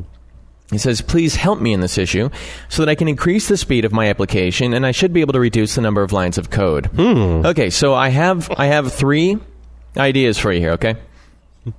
Now the first idea, and this might not be the easiest thing, okay, is to convert the entire application to C sharp and just have no line breaks. Just have semicolons dividing the different lines, okay? Because you can do that. So you can cut those eight thousand lines down to one line if you do it that way. So that's that's my first route, okay? You could actually do The that in second thing VB with that- colons too. You know, VB can Oh, that's separate right. lines of Of code with course, yeah. You don't even need to convert to C sharp. That was such a cumbersome uh, uh, solution. Yeah, Carl, But you were totally not? right. Um, Why not? Lokesha, yeah, sure. You know, why not? But if you don't want to, just put the colons between the lines He's putting and just make it all in in one line, right okay? So, so that's easier. um, the next thing you can do, uh, if speed is really your number one concern, is uh, you know get a faster computer, right? Okay. Duh. So the next thing, item number three, is that if you're really worried about having too many lines of code and things going faster, then what I want you to do right now is this, okay? Open up Visual Studio, load up your solution, okay? Now what you should see is you should see your solution, the project, and a list of files. Right click on some of those files and then select delete or remove, okay? You'll find that the total lines of code in your project will go down dramatically mm. as you begin deleting files in your project. All right. And eventually, you will have very, very few lines altogether, and your application should run very quickly indeed. Okay, so I, I hope that helps you out there. This guy's writing a manifesto as we speak. You're, you're going to be like marked for death or something. Well, it wouldn't be the first Uh, time. yeah, so the next one is uh, from from uh, I'm not sure it's from Shannon or Tanya or Shannon and Tanya, but uh, the the name in the from field simply says Shannon and Tanya. Oh. So there are a couple questions here. Uh, we have my 18 month old daughter doesn't seem to understand that she has two grandmothers. I tried to explain to her that grandmother is like a class and that she has two instances of the grandmother class as Grandma D and Grandma Ann, but I can't. But I can tell she just doesn't get it. Do you know of any Elmo DVDs concerning such subject matter? Uh, what I can say Ah. is that although I'm not familiar with any Elmo DVDs, I think your whole approach is all wrong. Okay, your 18 month daughter is not going to understand the problem in terms of you know some academic weird coding explanation. All right, what she will understand is if you withhold her meals. All right. So my recommendation to you is to simply not feed her until she at least pretends that she gets it. And after a while, whether, whether she gets it or not, she'll be living the lie and she'll start to believe it. Okay. So that's exactly how I do it, right? I mean, I don't have any kids myself, so I don't know if this is the best Really? child psychology, but that's my idea. Um, finally, uh, the last Hold your head in question the from toilet Shannon and for a Tanya while. is I want a prehensile tail. And for anybody who doesn't know, um, prehensile means that this tail would have the ability to grasp things, kind of like your hands, okay? My question is whether or not there are existing nerve endings that could control such an appendage if one so chose to have a prehensile tail attached. After all, I don't want a tail attached unless I can get some use out of it. That'd just be ridiculous. Yeah. Um, Shannon and Tanya, the answer to your question is uh, you're a freak. Okay, so that's the uh, that's the Ask Rory for the week. Um, remember to send in your questions next week. So thank you, everybody. Send those questions to Rory at Neopoleon.com. And uh, thank you very much. And we're back with Joe Stagner from Microsoft. And we were talking about all sorts of great stuff about the uh, Java community, about uh, .NET, about JBuilder, about uh, open source. What haven't we talked about? I I just can't think about anything after uh, Ask Rory. Isn't that great? well, I, I mean, I- comic value aside, I'm I'm sort of worried about my reputation inside Microsoft. That you know, as he mentioned, I you know he interviewed with me and I recommended we hire him. How about his reputation? Now I'm thinking, holy smokes. um, I, actually, it was uh, in the at the beginning of the show. Somebody was you, you were reading about somebody who was uh, asking for uh, a show about uh, you know how to how to get a job at, at Microsoft, and Right. um, I, I was thinking that uh, you know b- before you do that, you may want to have you know people that think they might want to come work for Microsoft actually just ping Rory and have him describe what we put him through. Yeah, I told him to uh, put up a blog and swear a lot, you know? Right The all bleeding stopped. Oh, we Um, but, so. so we worked we worked Rory over really good. Oh, yeah, really? Is that does that explain why he wasn't funny last week? No, it's just because he, 'cause he's now you know he's in his he's in his uh you know the gentle period where that Right. you know, when you first start at Microsoft it's like trying to take a drink of water from an open fire hydrant. Yeah. But just the interview process was because he interviewed with me and me and Mike O'Neill double teamed him. Yeah. And Mike, of course, is our boss, and, and he and I have equally movie's abusive on the internet. personalities. um, but but just when he thought he was out of the woods, we put him in a room with about a third of our team and let him do a 15 minute presentation, Yeah. and we just uh, Well, I sort of have this theory that that Rory's going to infect Microsoft and he's going to change him. you think Yeah, I think so. like leprosy. you, you want to know my you, you want to know my personal uh, my personal prediction about about Rory and Microsoft? Sure. Okay, Rory, don't listen for a minute. yeah. So, Jeff, what- mute Rory. No. You know. when uh, when his boss told me that he was going to hire him, I, I, t- I told his boss that I thought Rory was either going to disappear in five months or he was going to be an absolute superstar. One or the other. no middle ground. He doesn't do anything half-assed, that's for sure. Well, Microsoft does that to, to people anyway, right? I mean, you know, we we uh, you know, there, there's like I don't know some huge percentage that don't make it past the first year. Yeah. Yeah, I I think uh, you know, I know we're talking about him and he's here and listening and and it's kind of weird for him and all that stuff, but you know, his life whole life is kind of weird if you think about it. So he should be able to deal with it. Um I I actually think he's going to be one of the one of the better presenter, presenters at at Microsoft as soon as he finds his rhythm. Just like Mark Miller said, you know, send him out into the uh into the desert with a laptop and some peyote and he'll come back and change the world. He sort of has that uh, quality about him. I checked. I can't expense peyote. Yeah, I don't think it's. It, I mean, it, I don't think it, it's the uh, the presentation part or the technical part that'll be a challenge for Rory. It's just that he's been this sort of, you know, solo road warrior Lone Right. wolf kind of thing. Yeah. for for so long that you know, working for the empire, you know, there's paperwork and stuff. Well, how's it been, Roy? I mean, are you, is it? It's you said you were saying it's like the best job I, you ever I'm had. actually, I am really, really loving it. It's, it's, I, the job description sounded good when I read it, but it's like every single day I find out one more thing that I had no idea uh, was going to be included. And the paperwork actually isn't so bad because as a lone road warrior, I had to like do tons of taxes. I had to. I mean, I actually had to. Rory had to turn off the crazy switch and deal with the IRS. You know, I mean, when you're dealing with the IRS, they don't have a sense of humor. Nobody at the IRS has a sense of humor, and you have to, you have to actually be sane for a few minutes and, and deal with that. So I was, I, I can understand where the people at Microsoft would have been worried about me calming down and and uh, doing the things I had to do, but. I think as far as the basic job responsibilities go, I'm not going to have a problem at all. I'm, I'm already looking for um, extra ways I can I can help out and, Well, we've and already add heard- to my load because we've I'm already having heard- a really good time. It really is fun. We've already heard good things about your uh, your presentation, so I'm sure it's uh, just going to get better and better and better and better and better. So Roy, I got a challenge. I got a challenge for you. Okay. Um, Carl was uh, Carl was uh, asking earlier about uh, getting a, a copy of uh, Visual Studio for a, uh, a listener. So my Right. challenge for you, as you're learning to navigate the vast internal plumbing of Microsoft, is um, uh, give you a week. See if you can come up with a copy of Visual Studio for, for this guy. If you can't, I will provide one. All right. If you can, I will add SQL Server Developer Edition to the mix. Oh wow! See what you get for just will for listening. to I will the show? definitely find it. Man, that's very. now very let me ask you something, Joe. Does does this do purchases from the uh, employee store count? No. No, it doesn't count if you pay for it out of your own pocket, Rory. Good, good question. Yeah, well, I don't care. You know, I mean, I want to win. This isn't about this isn't about saving money. This is about you know just winning. So Richard But Thomas, that's fine. the No, I will find a way to get a copy of Visual Studio. Richard Thomas, the guy who actually asked for it, will be very happy to know that uh, that come hell or high water, he's going to get a copy of that. I envy him. Uh, you know, being a, a stay-at-home dad. I, I, you know, when my wife, you know, we we have two uh, two under two at home, and Right. my wife was an executive with Easter Seals before the babies came, but we they had the first one had some problems getting started, so no daycare would take her, and, and Jill had to uh, had to leave Easter Seals for a while. And when she's having a particularly tough day, I, I tell her, you know, I could, I'll sway, I'll trade places with you. I'd be, I'll be Mr. Mom, and I'll write code at night. And so I'm, I was listening to to his letter and being a little envious.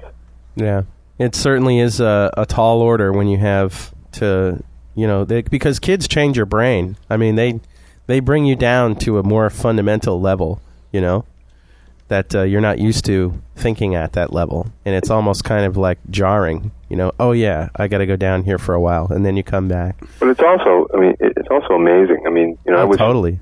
I was single most of my adult life, and and uh, you know, I, my friends from you know, my old friends think it's hysterical that you know now that now that I- I'm a dad again, and you know that I, uh, you know, I, I don't know when I get paid or how much money I make, and it all just goes right into my wife's bank account for you know, long term. And Your wallet is a buffer. no, it doesn't even go through my wallet. She's smarter than that. Direct deposit to your wife. I love it. Uh, she says a, a fairly big chunk goes to Amazon.com, Uh huh. but uh, Well, uh, hey, Joe, yeah, go ahead. I got the copy of Visual Studio. Already? he probably bought it. No, I didn't buy it. I swear I didn't buy it. I will divulge everything, but um, You- you the, asked Jim the Blizzard. copy is already coming. Awesome. All right. I, I asked him to teach me how to do it. This is how Ah. you're resourceful in Microsoft, right? You have to find the person who knows how to do it. So Ah, so so so Carl. Not only will I, I I guess because of be, because Rory rose to the challenge and was was so blazingly fast. Within five minutes. Um, not only uh, and I'll send it to you to, to bundle and, and pass along. But Okay. But I'll, I'll send a copy of SQL uh, SQL Server Developer, and I'll also send a copy of Visual Studio Tools for Office. And My Rich- oh, pleasure. sweet. Oh, that's so great of you, Joe. Thanks. Richard would be very happy. and and uh, and I might even be able to come up with some other .NET swag. Awesome. We're all about swag. and we're going to send you some .NET Rock swag. So go to uh, our useless crap website at cafepress.com slash .NET Rocks, Joe, and pick out some, pick Okay. out anything you want. I will Uh, do. We'll send it The to you. lunch boxes. Lunchbox. Primo. Lunchbox is the cheapest piece of shit you've ever seen in your Yeah, life, just but don't it's great. Open it or try to close it, but It won't stay closed for anything, but hey, Rory, were you, were you on the team when um, when T Rex went live? And Um, what's I T Rex? kind of was. That's that's uh, T Rex is this uh, application that we have where we're supposed to be uh, putting in our numbers from the shows, like how many people we had show up and how Oh, many okay. people were registered and things like that. Um, yes, so uh, I I think I might have been there when it went live. I know I was there when things were switching and people were a little bit confused because I've seen a lot of questions on the SST mailing list about that. So T Rex is this sort of monster application that is all about our events management. Um, and, and there's going to be some cool stuff that comes out of uh, um, out of T Rex. I've used, I've done a bunch of. One of the things about um, about our team is that um, all of the all of the developer community champions are required to write code that is used in production inside Microsoft.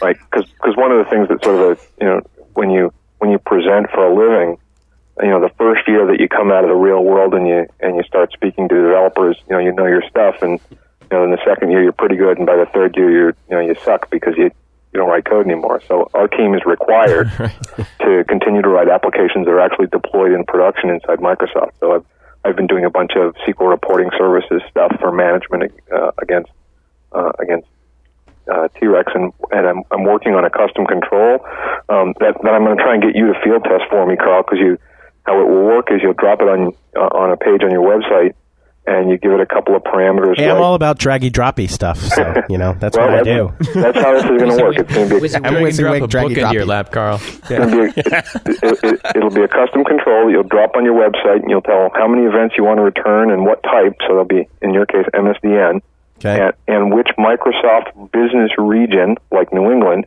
Hmm.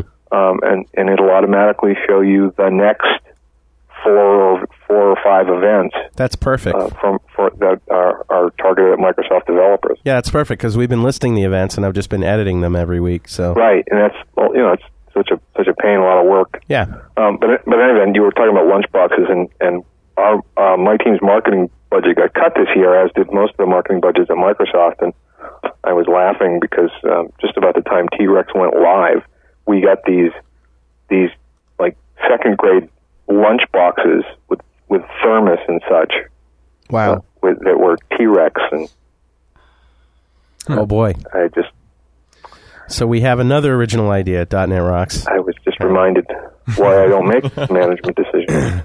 So can, if we don't, if you don't mind, we could talk about some .NET stuff now. Um, I mean, it's par for the course for this show. I mean, we've talked about far, flying cars for an hour and water cooled PCs and all sorts of other crap. But anyway, uh, there was something in your list of topics. yeah, it's a technical term. There was some other things in your list of topics that interested me. For example, security.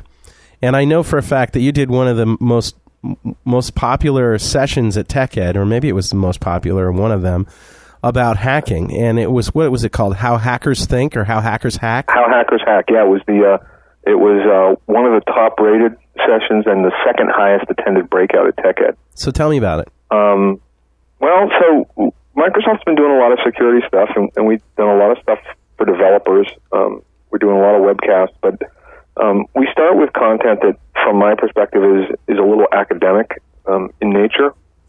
So I um I started with uh, I, I rewrote all the demos to be sort of you know real life hacks, not not irresponsibly disclosing techniques so much as you know really showing the kinds of things that a hacker might do, and and starting with how they pick away at a website to start to find a, a door to try and squeeze themselves through.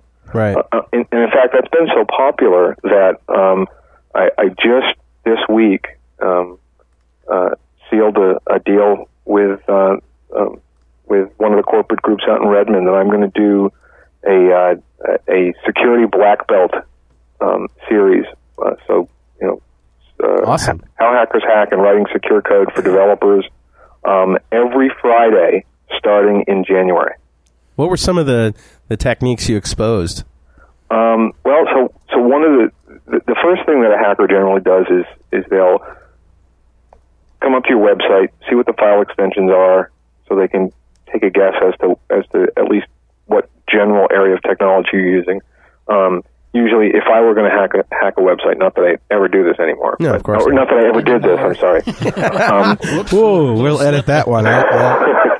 you, uh, you, you'd, uh, Right after we send the MP3 to your boss. And, uh, um, you go to Netcraft and, and get some more information about the server, and then you go and, and try and break the server.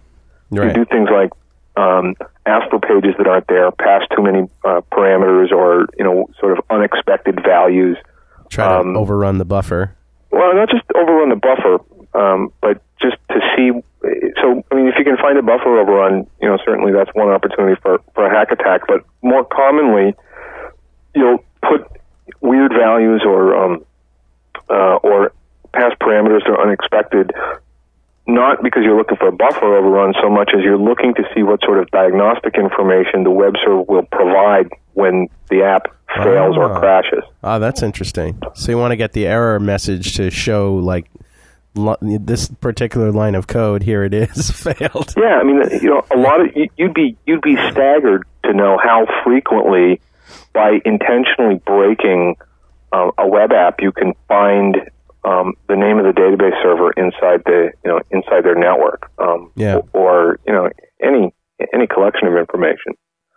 Um, so that's you know that, that's one way. Um, another way is uh, to uh, take um, forms that are submitted that sort of would be expected to do database access, like a login form, for example. Um, Saving that form to disk, so in you know in the in the browser, you know, view source or or save as, um, and seeing if there are hidden values. Can you can you change them? Mm. Um, and you know, Right. so both to submit against the database to look for SQL injection opportunities, and and I mean, you know, a lot of developers when they, when you show them SQL injection attacks, they they go, oh yeah, well that's simple, and you know I would never do that. But Right. um, you know, before Microsoft, I did a fair bit of security work, and you'd be amazed at the number of of uh, applications that don't have sufficient um, SQL injection protection. A lot of people think it's just you know, the ability to add commands, you know, add additional commands to a SQL string. right. Um, but, but there are a lot of other ways that um, that you can play with what gets past a SQL server. Anything that makes a SQL server uh, parser ch- uh, switch context can be an opportunity for breach. Now, I had a guy in my class once who claimed that he could uh, cause a SQL injection attack using parameters. And, Um, and I said, I'd like to see you try, and he couldn't. He couldn't reproduce it, but he says he had seen it done. Well, so it, it depends on And I guess what I'm let's qualify this. What I'm talking about is, uh, for, you know, we've talked about SQL injection attacks on the show before, and if if you haven't, if you have a website up and you haven't heard what this is, just Google it, and you're going to be scared. Uh, basically, people who type in um, passwords and email addresses. Uh, on the website, and then on the back end, you concatenate a SQL string together with that input. You're allowing somebody to type in, you know, to close off the SQL executable uh, string and type more SQL commands and take over your machine and do nasty things. So, um, but if you use parameters and you use that input in a parameter, that's that's step number one to uh, safeguard yourself. But this guy was saying that he could actually, uh, you know, hack a site that was using an input parameter with a SQL injection attack, and I just thought, well, so I don't I don't know if he could, but I could. I can. Uh oh. Um, a- and it depends. So, I mean, using parameterized queries gives you uh, you gain a lot of ground um, in protecting yourself against SQL injection attacks. But um, but You depending on the database and what the field types are, there are still things that you can. There are still ways that you can attempt to inject code, even though they're that you're using parameterized. Now, Attempt, like you know, it's possible. um, yes, it, it's it's possible. You don't necessarily get the same. Um, so you, you're not necessarily going to execute code, right? But but there are lots of different um, sort of false data uh, attacks. For for instance, the um, uh, there, I, there was a um, an application that hit the news a little while ago. Uh, a, a, uh car dealership that took orders online, and um, uh, the hacker was able to figure out how to um, overflow the value of a floating point number so that when he placed his order, he was able to charge himself a negative number for the price of the car that he was ordering. Oh, interesting. Yeah, and, and, and this, I guess that this actually, like, there was a, there So was a, it, did there it was credit car his Visa card or something? What's that? Did it credit his Visa card or something? Well, I guess there, there- there was a car on a truck when the accounting department wondered why they were sending him this big fat check to go along with his car. All right, now that's beautiful. I mean, I don't condone hacking, but when you hear stuff like that, that's just like, you know, yay. That's so freaking cool. Yeah. Well, I guess not not cool if you're you know, Not cool if you're the car dealer, but of course. Or the developer of that site. But you know what? You know, if if you did something like that, you'd be an idiot to keep it. I mean, I, I would if if I could do that, I would do it and then deliver the check back and tell them how to fix their stuff and just just for the victory of being able to. Uh, Yeah, you you've got roots though, but you know, if it were a young single guy like Rory, he'd take the check in the car to Mexico. Uh, yeah, that's what. That's exactly what I was thinking. I was like, "Are you kidding me? What are you, Get a nuts? check in a car and give it back?"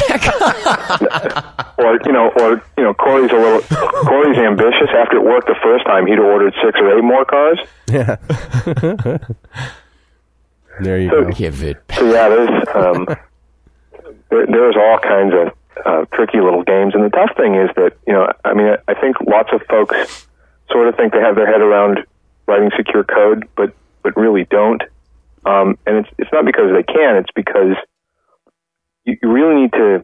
You know, I, I used to work in in uh, law enforcement technology, and and to to really write code that is defensive, you really have to learn to think like the bad guy. Um, and you know, learning how hackers actually do what they do requires a fairly significant time investment. Yeah. Yeah, it's true.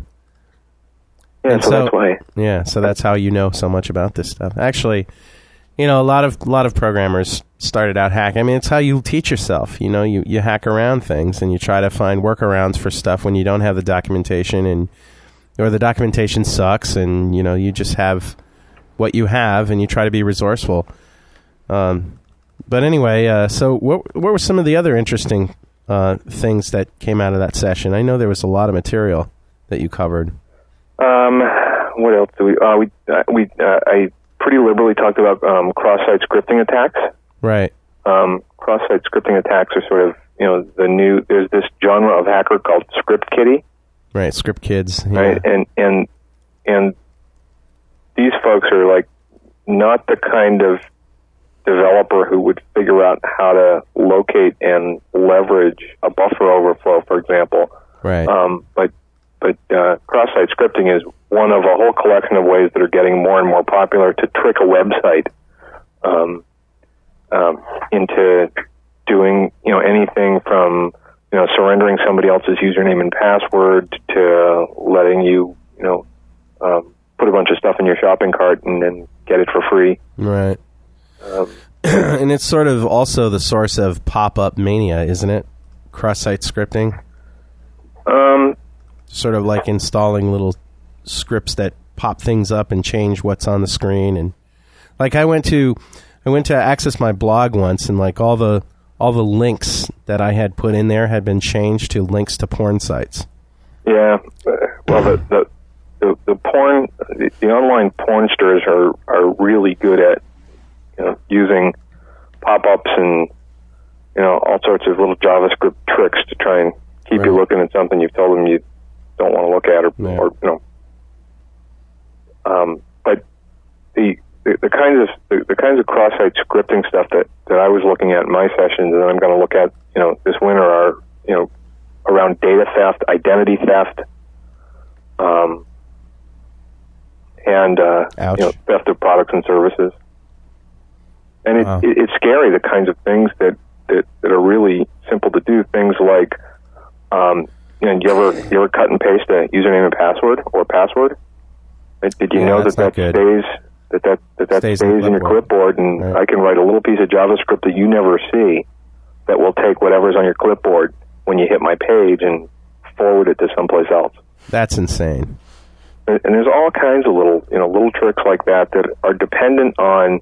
Um, there's a there's a hacker's technique called phishing, hmm um, which is basically, you know, sort of broad reach, just you know, you know, email a million people because if you can get a thousand of them to do what you want them to do, that's a pretty good, you know, return on the hacker's investment. Yeah. So if you can get, you know, if you can get a thousand of that, you know, million to go to the hacker's website, you know, um, you know, cross-site scripting attack, for example, might let somebody steal your login credentials or an open session, you know, for your email, where they can, you know, then request, you know, username and password for sites that you're likely to be a member of, like Amazon.com, for example. Right. Have you uh, have you installed and do you use Service Pack 2 yet? XP Service Pack 2? I, I do, and, and it's funny that uh, at Microsoft we have a um, you know we have this eat your own dog food sort of cultural mantra. Um, so I'm I'm always uh, you know early on, on the betas, and I resisted um, installing XP uh, SP2 until uh, Windows Update uh, started to started to ask me for it. Mm-hmm. Um, just because uh, things have been so busy for me this summer, and there's been all, there was so much sort of dialogue about problems that, X, that SP2 um, had solved, and um, I've installed it on. You, you know, you you've seen my lab. I've got about 40 machines in here, and I've Right. I've installed it on at least half of them. Um, not had anything break. Hmm. Um, really had no uh, really had no problems. The only thing is it, it does when you when, when you install it, there is a sort of a period of adjustment where you train the firewall which applications are allowed to have you know Yeah. inbound or outbound conversations. But if you've used things like uh, Norton's Internet Security, you know you've been doing that anyway. I, I use Norton's on some of my machines and Zone Alarm on, on some of them, and they they all do that sort of same. You know, when a when a request from an application that it's not already configured to allow wants to um, wants to make a call out through the internet, you have to. You know, it asks you whether or not to give it permission. So I really feel bad for the people who uh, who know about as much as uh, about PCs as they do refrigerators or their cars. And I have a friend who trades stocks, and he's he's not only PC stupid, but he's PC phobic, and he uses the computer because he has to. And uh, he has absolutely he has a resistance to learning anything. He'll call me and ask me what something is, and I'll tell him point blank in the plainest English that I can possibly muster. And he'll say, "Yeah, I'll never understand that. I have no idea what the hell you're talking. I'm, I'm just no. There's no way I'm going to remember any of that." You know, like this built-in blockage of, you know, of, of trying to learn anything. And and he pressed the yes button when asked if he wanted to update his XP computer, and he's he's fucked. it's basically, you know, he, he's calling me all the time for, for support. You know, what does this mean? What does that mean?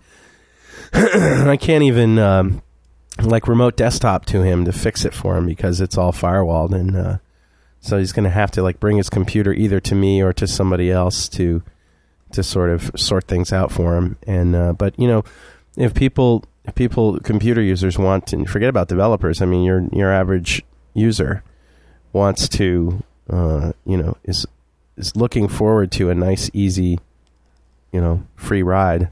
It's just uh, I, don't, I don't know. We're moving away from that with security. Security just requires that we be a little bit smarter about how things work. Well, so I mean that's really the big challenge that Microsoft has with security.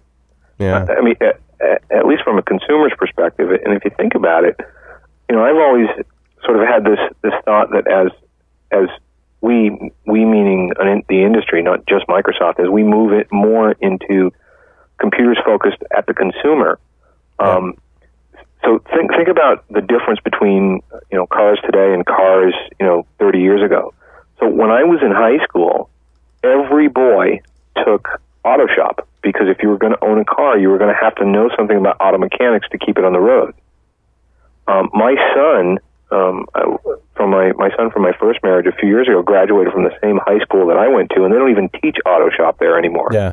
right? So that now the, the the automotive engineering has advanced to the point where you just get in the car and you go, and and uh, that's really where computers need to get to to have the same consumer penetration. right? I mean, we we at some point, the computer has to authorize whether this application is going to accept or or reject, and you know, how's that going to get easier? Well, so I I challenge you to to think a little bit, sort of.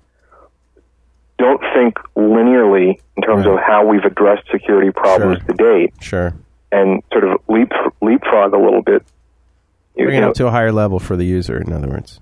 Yeah, I mean, I, I think the the user has to, you know, we we need a we need to evolve the technologies so that it's it's virtually impossible for um, for a foreign website or a, or, or a piece of software to to do things that are malicious or, or at least within you know certain logical confines.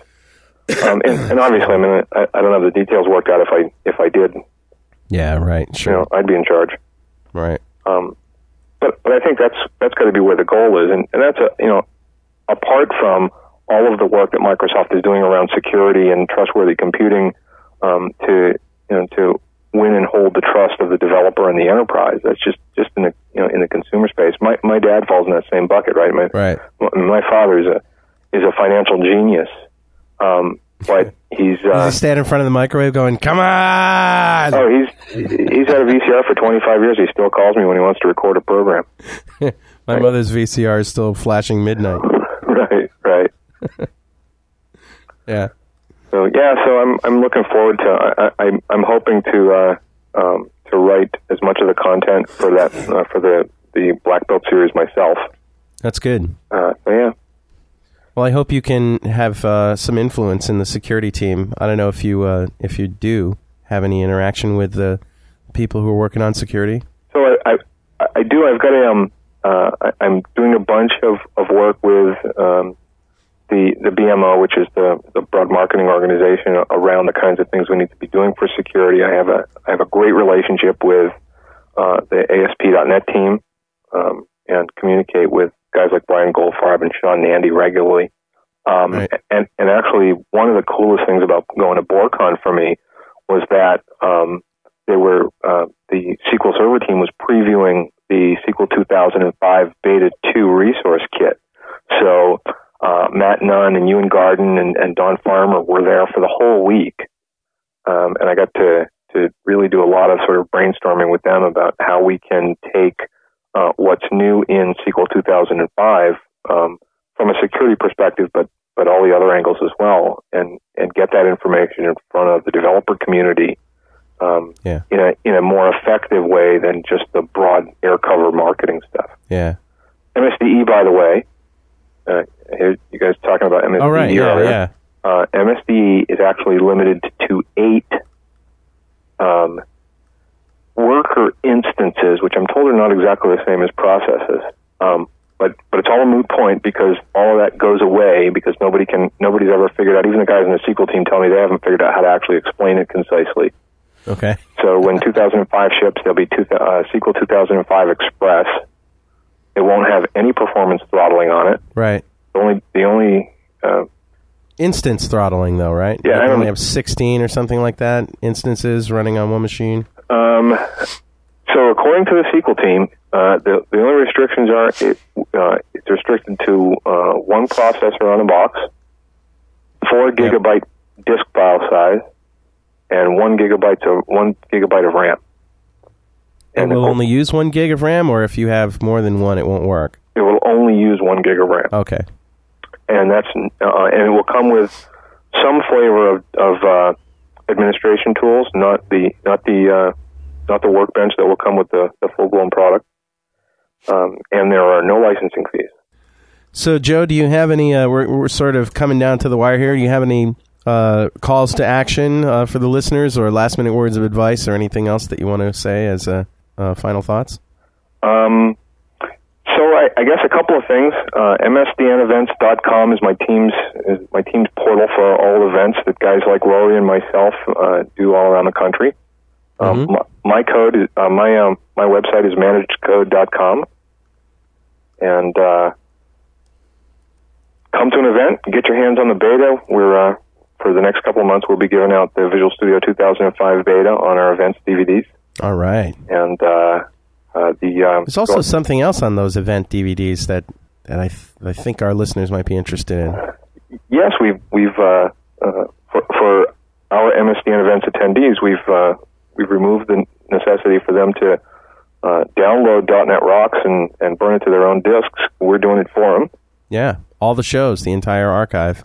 Well, actually, you're staggering them, right? Yeah, yeah. What, Because they what we're- all fit. what, what we're doing is we're we're putting the uh, the event content and, and whatever beta software, and then with whatever space we've got left, we're adding .NET Rocks episodes.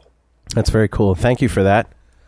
Uh, Kimberly Tripp is listening to the show. She says 16 instances on Express, web based admin tools, 50 instances on other releases of SQL 2005, 4 gig max database size. There you go. So, uh, uh, um, Joe, stick around because we're going to invite you to hang out and while we do the Toy Boy segment with Richard Campbell from Kuala Lumpur. In my living room. NASA complains about the sonic boom. Ten foot high screen, twenty feet wide. And this uh, segment is called Richard the Toy Boy. Richard was not uh, on the show last week because he was in Kuala Lumpur, and he's still in Malaysia. But uh, at least this time, he uh, is able to connect through the magic of the internet and the uh, Audio TX software that we use.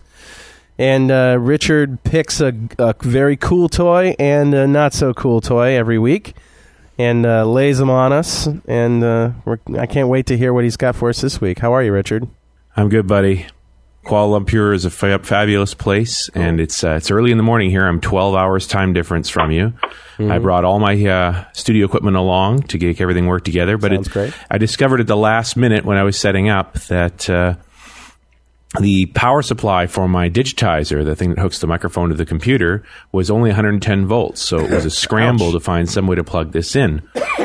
And uh, Tim Huckaby came to my rescue first with a little transformer that was supposed to convert the power back down to 110. Unfortunately, for some reason, that transformer didn't work Uh-oh. and uh, I couldn't plug it in properly. So I uh, then Kim Tripp came to my rescue not uh, an hour ago with another transformer. Only this one only had a European plug on it, so I had to use Tim's transformer to convert the plug from European to.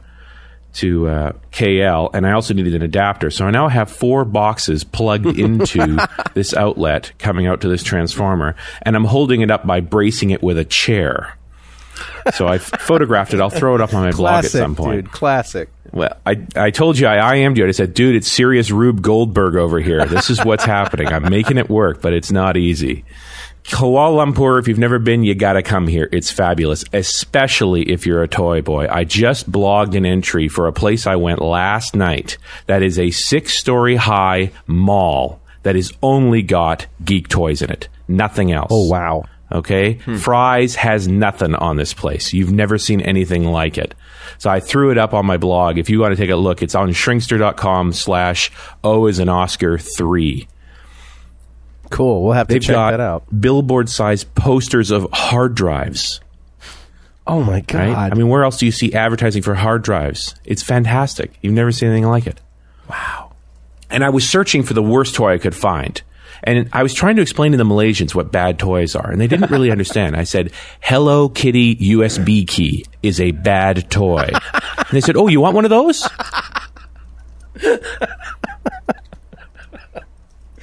awesome. By the way, there are a ton of .NET listeners here. TechEd Malaysia had 2,000 attendees. It was packed. And hmm. people kept running up to me saying, You are the toy boy. Oh wow. They knew who I was, and they were very excited to meet me, and they loved the show. They were Great. just thrilled, and they kept bringing me their toys.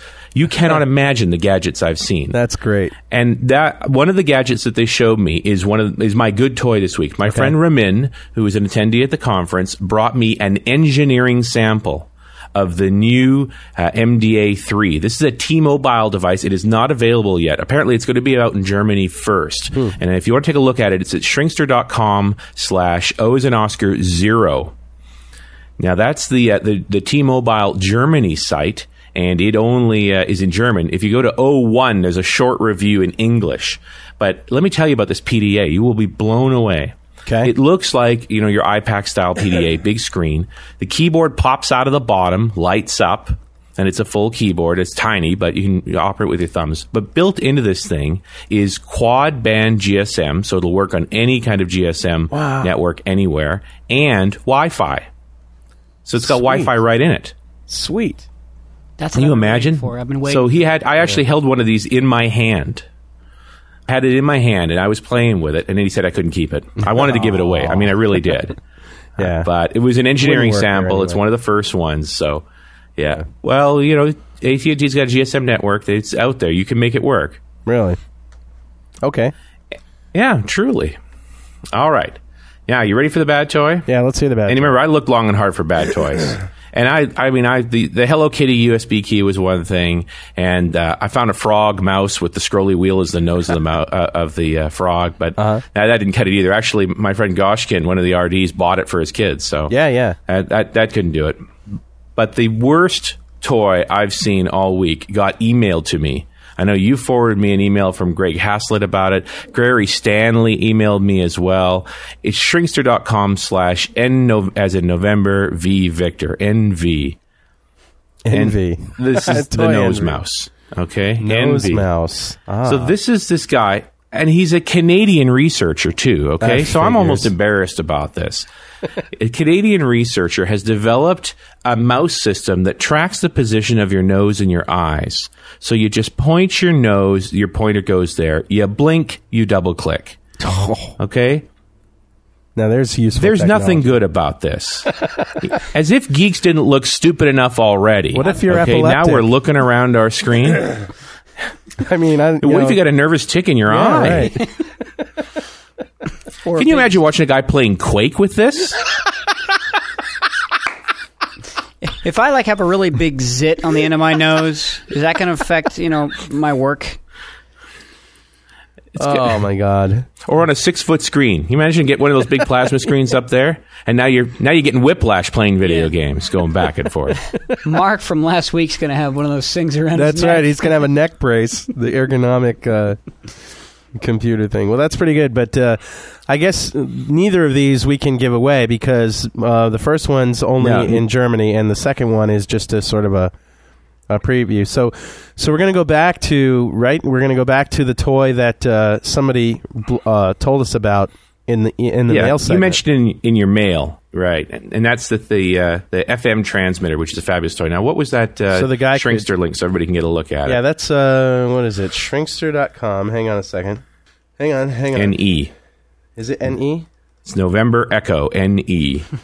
Yeah, and this is so that he could listen to .NET Rocks in the shower on his shower radio. It broadcasts uh, from his MP3 player over FM, and he listens to it in the shower. How cool is that? And the best part is the price. It's less than thirty bucks. It's twenty six bucks. So I say we'll give away, let's say, uh, six of these. Whoa. Yeah. So if you want to win uh, Richard's toy for the uh, for the week, the SI Link FM transmitter, which you can use on any portable device to transmit to an FM uh, radio, it looks like that it has a uh, what's the range here? The range is ten to twenty feet, depending on receiver quality. So you will you cannot take the uh, MP3 player to your neighbor's house. You have to ha- be in, probably in the same in the same room, in the bathroom. I would imagine. If you're if indeed you are taking a shower, you know I don't I don't know I don't mean to pry. You know I can tell you how to live or anything. so if uh, Richard, what do what do they have to do? What do they have to find? Usually, you send them on send people on a uh, treasure hunt in order to win this. That's uh, right. Yeah. So what you got? All right, here is your question. You got to find the answer to this for me. It's in one of the websites I just looked at. Actually, it's about this crazy modern mouse. I mentioned the guy was from Canada. Tell me what city he's based in. All Once You right. can tell me what city he's based in. I will uh, hand over a couple of these things. And uh, while we're waiting for the first six listeners, we'll listen to a little bit of Franklin Brothers music. You can tell us what city this guy is from in Canada that uh, invented the nose mouse, send that to .netrocks at franklins.net. And uh, the first six people we get in here will win. What do you think of that, Joe? Sounds cool.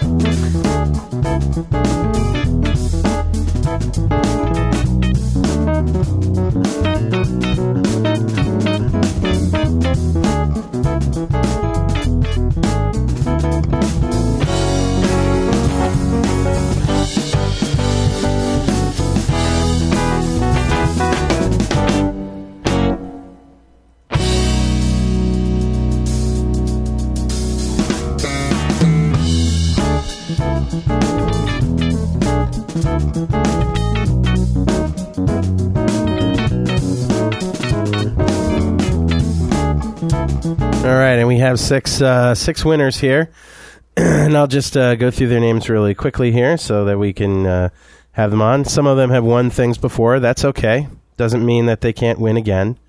Uh, the first one is Lewis Parks and Ted Plaskonos. Plaskonos. All right, sorry, Ted Plaskonos. Probably a Greek name, right?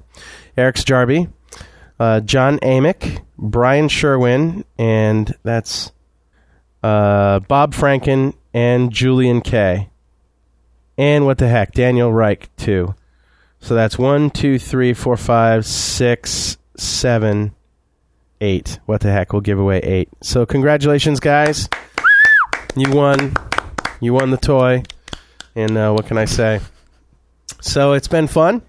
Uh, Joe, having you on the show. It's been great fun. Thanks, Carl. Yeah, it was a great just talking and hanging out with you. We don't get to talk as much as we should, you know. We sort of live in the same area, but Wo- uh, work just interferes with life so much. it just does. But it was great having you on. So uh, I'll see you probably up at the Code Camp up in Boston. I'll be there. All right.